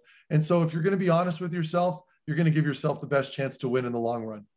All right. Uh, speaking of looking at the future, rookie of the year. Who will finish next season as the Sens top rookie? JBD, Shane Pinto, Parker Kelly, your favorite, or mine, Igor Sokolov? Yeah, I, I it, so if I had a choice here, first of all, and, and these are all great guys, um, but Sokolov, just based off of our bias of him being involved with the show, and I just love his attitude, man. It's not he's not goofy. He's just a good, funny guy, a good yeah. dude to have, and he has a good work ethic. He's made some serious strides. I'd love to see Igor be that dark horse that comes out of nowhere and has a really good season with the Ottawa Senators. But when you look at the depth of the lineup right now, and I hate saying depth because I don't think they're really that deep, but when you look at the lineup, Igor's in a position, and I've been there, where he's going to have to go to camp. I always talk about this. And you have to make it a point not just to be on par with one of those fourth line guys, you have to be light years better than them performance wise in those exhibition games, in practice. Be sharp. All your passes are on the tape. Play like the player you know you are. And more importantly, in those games, you have to be that much better than all those other players on that fourth line. You just have to be. You have to put the team in a very tough spot where they have no choice but to keep you on board. I did that when I was in Columbus. I made it a point my last year, finally coming out of that uh, uh, my um, my entry level deal, that I'm like, okay, I'm not going to give them any choice here. I'm going to make this team. And I made the mistake the year prior of thinking I was just going to make it, you know, and it didn't work out that way. So between those players, there's opportunity. There's some good young guys here. JBD, Pinto, uh, Parker Kelly's a bit of a long shot, I think. I do like the player. I do want him to play in the lineup based off of how he plays. But if I have to pick only as a favorite, I'll go with Sokolov. I do think I do think a player like JBD or Pinto have a better opportunity of being that yeah. top rookie. But as a favorite, I'm going to go with Sokolov. Well, I'm worried that Igor's probably watching the show, and if I pick somebody else, he won't speak to us again. So I will pick Igor. But I I think Sharkalov does it. But I there's you know Shane Pinto is always I I think highly of Shane Pinto, having watched him play and just seeing him Same here. in that small sample size last year. Uh, yeah. I think he has an inside shot. All right. Yeah. Uh, sure. Finally, Sens leading scorer. So who leads the team in scoring next season? Keep in mind, Brady Tkachuk has done it the, each of the last two seasons. But I'll give you Thomas Chabot, Tim Stützle, Drake Batherson. You can pick somebody else, but I figured yeah. those were probably the top four. Um, they haven't had you got to go back to like Erik Karlsson the last time they had like a 70 or 80 point score to lead the team in scoring. Yeah, but that's always a bad thing, right? I think in this group, you're going to get some balanced scoring by committee, which is always a good recipe for the postseason, of course. We saw that issue happening with Toronto and how they relied so much on that top line, and then they go silent in the postseason, and then the team sucks. So I think it comes down to Tkachuk. I think with Brady Tkachuk, You've got a guy now who's proven. Uh, I would like to see a step forward in a player like like Tim Stützle, where I do believe his ceiling is higher as far as goal scoring goes. Sure. Brady is just Brady is the man. We can all agree on this. He's the guy that is almost the heartbeat of that team, and you know he's going to lead by example. But I'd love to see a player like even like a player like Batherson, but particularly a guy like Stützle, who's incredibly young still, take that step forward where he can turn into a 30 goal plus player. But right now, I don't see that happening. Sure. And with the way that top line is running with Norris and Tkachuk and Batherson and how the how well they complement each other, if you're going to ask me an honest question and who I believe to be the top scorer next year, I'm probably going to go with Tkachuk because he's just going to stand there in front of your opposition's goaltender and he's going to get not only all those dirty goals that are a no-brainer for him, but he's going to he's going to contribute otherwise with the odd nice you know, nice goal, a creative goal. But those dirty goals are consistently always going to be there. You got to go with Tkachuk. I'm I'm going to go Thomas Chabot, and the only reason is he's just going to get. Wait, wait, wait, wait. The question was a goal scorer or a point player here? Point player, leading scorer. Okay, sorry. Well, I answered that question as a goal scorer. I still think I'm still going to go with Brady, though. I guess but Thomas Chabot has a good opportunity with all those apples that he can get. Well, I'm that's what I'm that. thinking. So just yeah. because I think their power play will be better with the guys just being a year older and banking in yeah. just stupid rebounds from shots from the point. So uh, yeah, I'm going to see. see Tom- yeah. The question was who is your leading scorer, and I attributed that to goals. But a point but it, player, yeah. If you can't you. read, it's not my fault. That's fair. All good. It's all good. I'm not. They don't say, "Hey, well, this is the leading point scorer in the National Hockey League." They welcome tonight. Here's Connor McDavid, the leading scorer. I'm not. Yeah, I'm, you know, you know, I'm right. I still think it doesn't matter. It, okay, so you've got Chabot. I've yeah. got Brady. We'll stick yeah. to our picks. Okay, uh, rookie of the All year. Right. You've got Sokolov. I'll take Pinto. And second line center is you is TBD, and I'll take Pinto. I got white. No, I got All white. Right. I got I'll white. White. All right. Yeah. Uh, that's three for three brought to you by Faces Magazine. Go to facesmag.ca. Check out the latest issue, of course. As you know, Nick Paul, friend of the show, is on this month's cover. All right. uh, I got to welcome in Craig. And uh, as I do that, I've been this whole entire show going, there's something that's off. And I just realized what it is. In the last show, Darren Dreger and I wore the same shirt. And basically, you and I are doing the same thing again. Craig, welcome. Hey, what's going on, guys? It's a good one today. Lots Yeah, to talk about. good. Holy smokes for a Yeah. July. Free agency will do that. yeah, yeah, yeah. So no, we definitely went a little long on headlines and stuff, but I think if there's a day you're going to do it, I think it might be the day after free agency opens. So yeah. uh, yeah, nice, nice show today, today there, boys. Yeah, I like. Yeah, I you could probably talk for days about what's transpired. I w- this has been one of the busier free agent frenzies that I can remember, and it's the first time I've never actually worked one. But it, it like it didn't stop for a long time yesterday. Yeah, I thought it was kind of cool because there's been a lot of duds lately, like Yeah. tra- trade deadlines, or and then nothing really happens. Like there's your show right there. It was yesterday, trades and signings, and everybody pretty much did something, right? So uh, everybody's got something to talk about today. So yeah, that, that was a good one um, for sure. I I think uh, you guys you guys brought a lot of good stuff there. Headlines talking about um, kind of the goalies and everything. That was fun. And and then I love anytime anyone gets bold and predicts Ottawa is going to be better than Toronto. I'm a big fan of that. So yes, I will probably post that on social media at some point. today. Should have had more coffee before we started this show. If you're gonna say it, we got it. We got to get it out. there. Yeah. So yeah, nice work today, boys. So regret my decision. Ah, I like it. But uh, you know what you won't regret is uh, giving away some uh, some food again today. So we uh, for trivia today we got to wrap up things with uh, Napoli's. So they uh, they've been they've been great. They've been hooking us up with some fifty dollar gift certificates to give away. Check them out. They're they're a fabulous Italian restaurant in the heart of Stittsville. Check them out at napoliscafe.com. Uh, and we got a little uh, gift gift certificate uh, gift certificate to give away from our question, which was um, how many top ten draft picks have the Ottawa Senators had? The answer 13, with the latest being uh, Tyler Boucher. So congrats to at Eric underscore 7117. You've scored yourself a $50 gift, certificate- uh, gift certificate to Napoli's Cafe in Stittsville. So shout out for that. Keep an eye on your DMs. they're coming- coming. So we're gonna take a bit of a break. Uh, oh, also like to remember uh, Napoli's, by the way, the greatest calamari I think I've ever had. Um, anyway, that's all I wanted to throw in there because it was really good the other day. Is uh, we're gonna take a break for like a month and come back. I think just around September the second. Do either one of you have any uh, other than hanging out with me the entire time? Any other vacation plans? No, What- what do you not got? really. I think cottage for me a little bit if I can, but it's so hard with the young kids that I think we're going to be doing a lot more day trips versus overnights.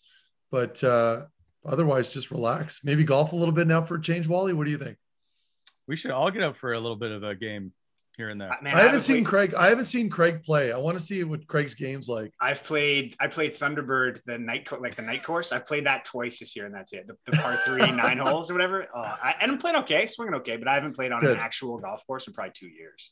Yeah. So I got to Yeah. get out. I got to get out, boys. There this, you this, go. This show has uh, made it a little Oh. trickier to find the weekdays to do so, but uh, I forgot to add. Uh, I'm going to Mark Stone's wedding at the end of August. Oh, yes. So that'll be in Vegas. Uh, we're looking forward to it. Yeah, so that is the one thing I'm looking forward to. So I, can I be your plus one? Uh, absolutely not. I love Vegas. Vegas is the best city. It is a lot of fun. but uh, it'll be interesting for me though, because I'll I'll be experiencing it in a different light now, right? Like now that I'm going with my wife and not with a bunch of players, it's going to be a lot different. yeah. So we're going to be doing. So you're shows. saying you're not going to have fun? Is that what you're trying to say? no, you know what? But I I'm not a big drinker. Like I like casual, you know, I'll have beer, a couple beers here and there, or some wine, but I'm not a big drinker. Like so, for me to to be able to go there and get a normal sleep and not want to friggin' die on the way home on the airplane is going to be a nice welcoming change. So you know, going to like a show, Celine Dion or whatever's going on there, and maybe hitting a couple gun ranges and firing off some some guns and doing some fun day trips. I think that's what I'm looking forward to. Believe it or not. okay. You probably had 95 shows to pick from, and you went straight to Celine Dion. What are the, I don't even know what the shows are there right now. I haven't even looked. I have, in fairness, she's a national treasure, so I'm going to pick Celine Dion for now until I find out who else is performing, and then I'll make my decision there. Well, maybe I'm sure Brady Tkachuk will be at the wedding. Maybe Adele's playing, and you two can go see Adele concert. There you go. What about you? What do you what do you got planned for August? Uh, I don't know. That's a good question. My daughter turns 16 today, and then uh, so Nice. Uh, it's a full day of that. But uh, probably, I think we might go to Tremblant at some point just to try and get out for a bit. Like, as a guy that used to spend 150 days a year on the road and in hotels, I haven't been in a hotel since February of last year. So Same. uh, it's been yeah. So I just like to get out a bit and just see something different. So I'll probably do that for a bit. Nice. Before we go, I just want to take a quick. We've done now. This is our 42nd show, which is amazing for Yeah. all that we've done in five months. Uh, and we couldn't do it without you know Barrhaven Ford and Faces and Whitewater and Sports Interaction and Gong Show and Bonesaw um, and Napoli's. All these people have done a whole lot of work to help us get to where we are. So I just want to reach out and say thank you to all them and to you guys. Uh, it's been phenomenal to get through this. We're going to come back in September with some amazing shows. We have some guests lined up to do all that. Uh, don't forget, if you want to buy some merch, uh, go to gongshow.com. They've got a great collection there for us. Also, our golf tournament coming up September the 10th, brought to you by Giovanni's. That'll be a good time at the Canadian. Uh, lots of prizes will be there. Uh, Matthew, you're supposed to look a bunch of players up and ask for a whole bunch of stuff from them. Um, thanks to Christian Wolanin for stopping by in the show, and we uh, will see you guys in September. But for now, that's the Wally Methot Show, powered by Barrhaven Ford. Time for us to drive on out of here and into summer vacation. See you, everybody. See you guys.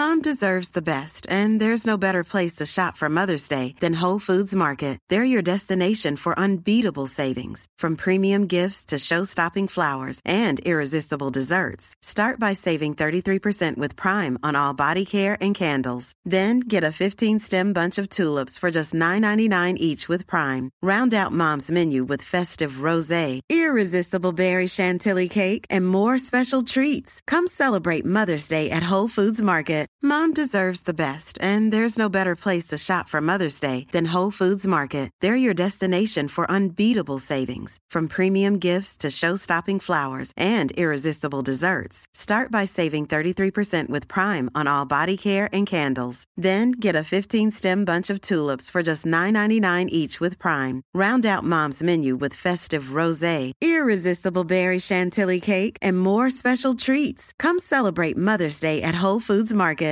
Here's a cool fact a crocodile can't stick out its tongue. Another cool fact you can get short term health insurance for a month or just under a year in some states. United Healthcare short term insurance plans are designed for people who are between jobs, coming off their parents' plan, or turning a side hustle into a full time gig. Underwritten by Golden Rule Insurance Company, they offer flexible, budget friendly coverage with access to a nationwide network of doctors and hospitals. Get more cool facts about United Healthcare short term plans at uh1.com. Even on a budget, quality is non-negotiable. That's why Quince is the place to score high-end essentials at 50 to 80% less than similar brands. Get your hands on buttery soft cashmere sweaters from just 60 bucks, Italian leather jackets, and so much more. And the best part about Quince, they exclusively partner with factories committed to safe, ethical, and responsible manufacturing. Elevate your style without the elevated price tag with Quince. Go to quince.com slash upgrade for free shipping and 365-day returns.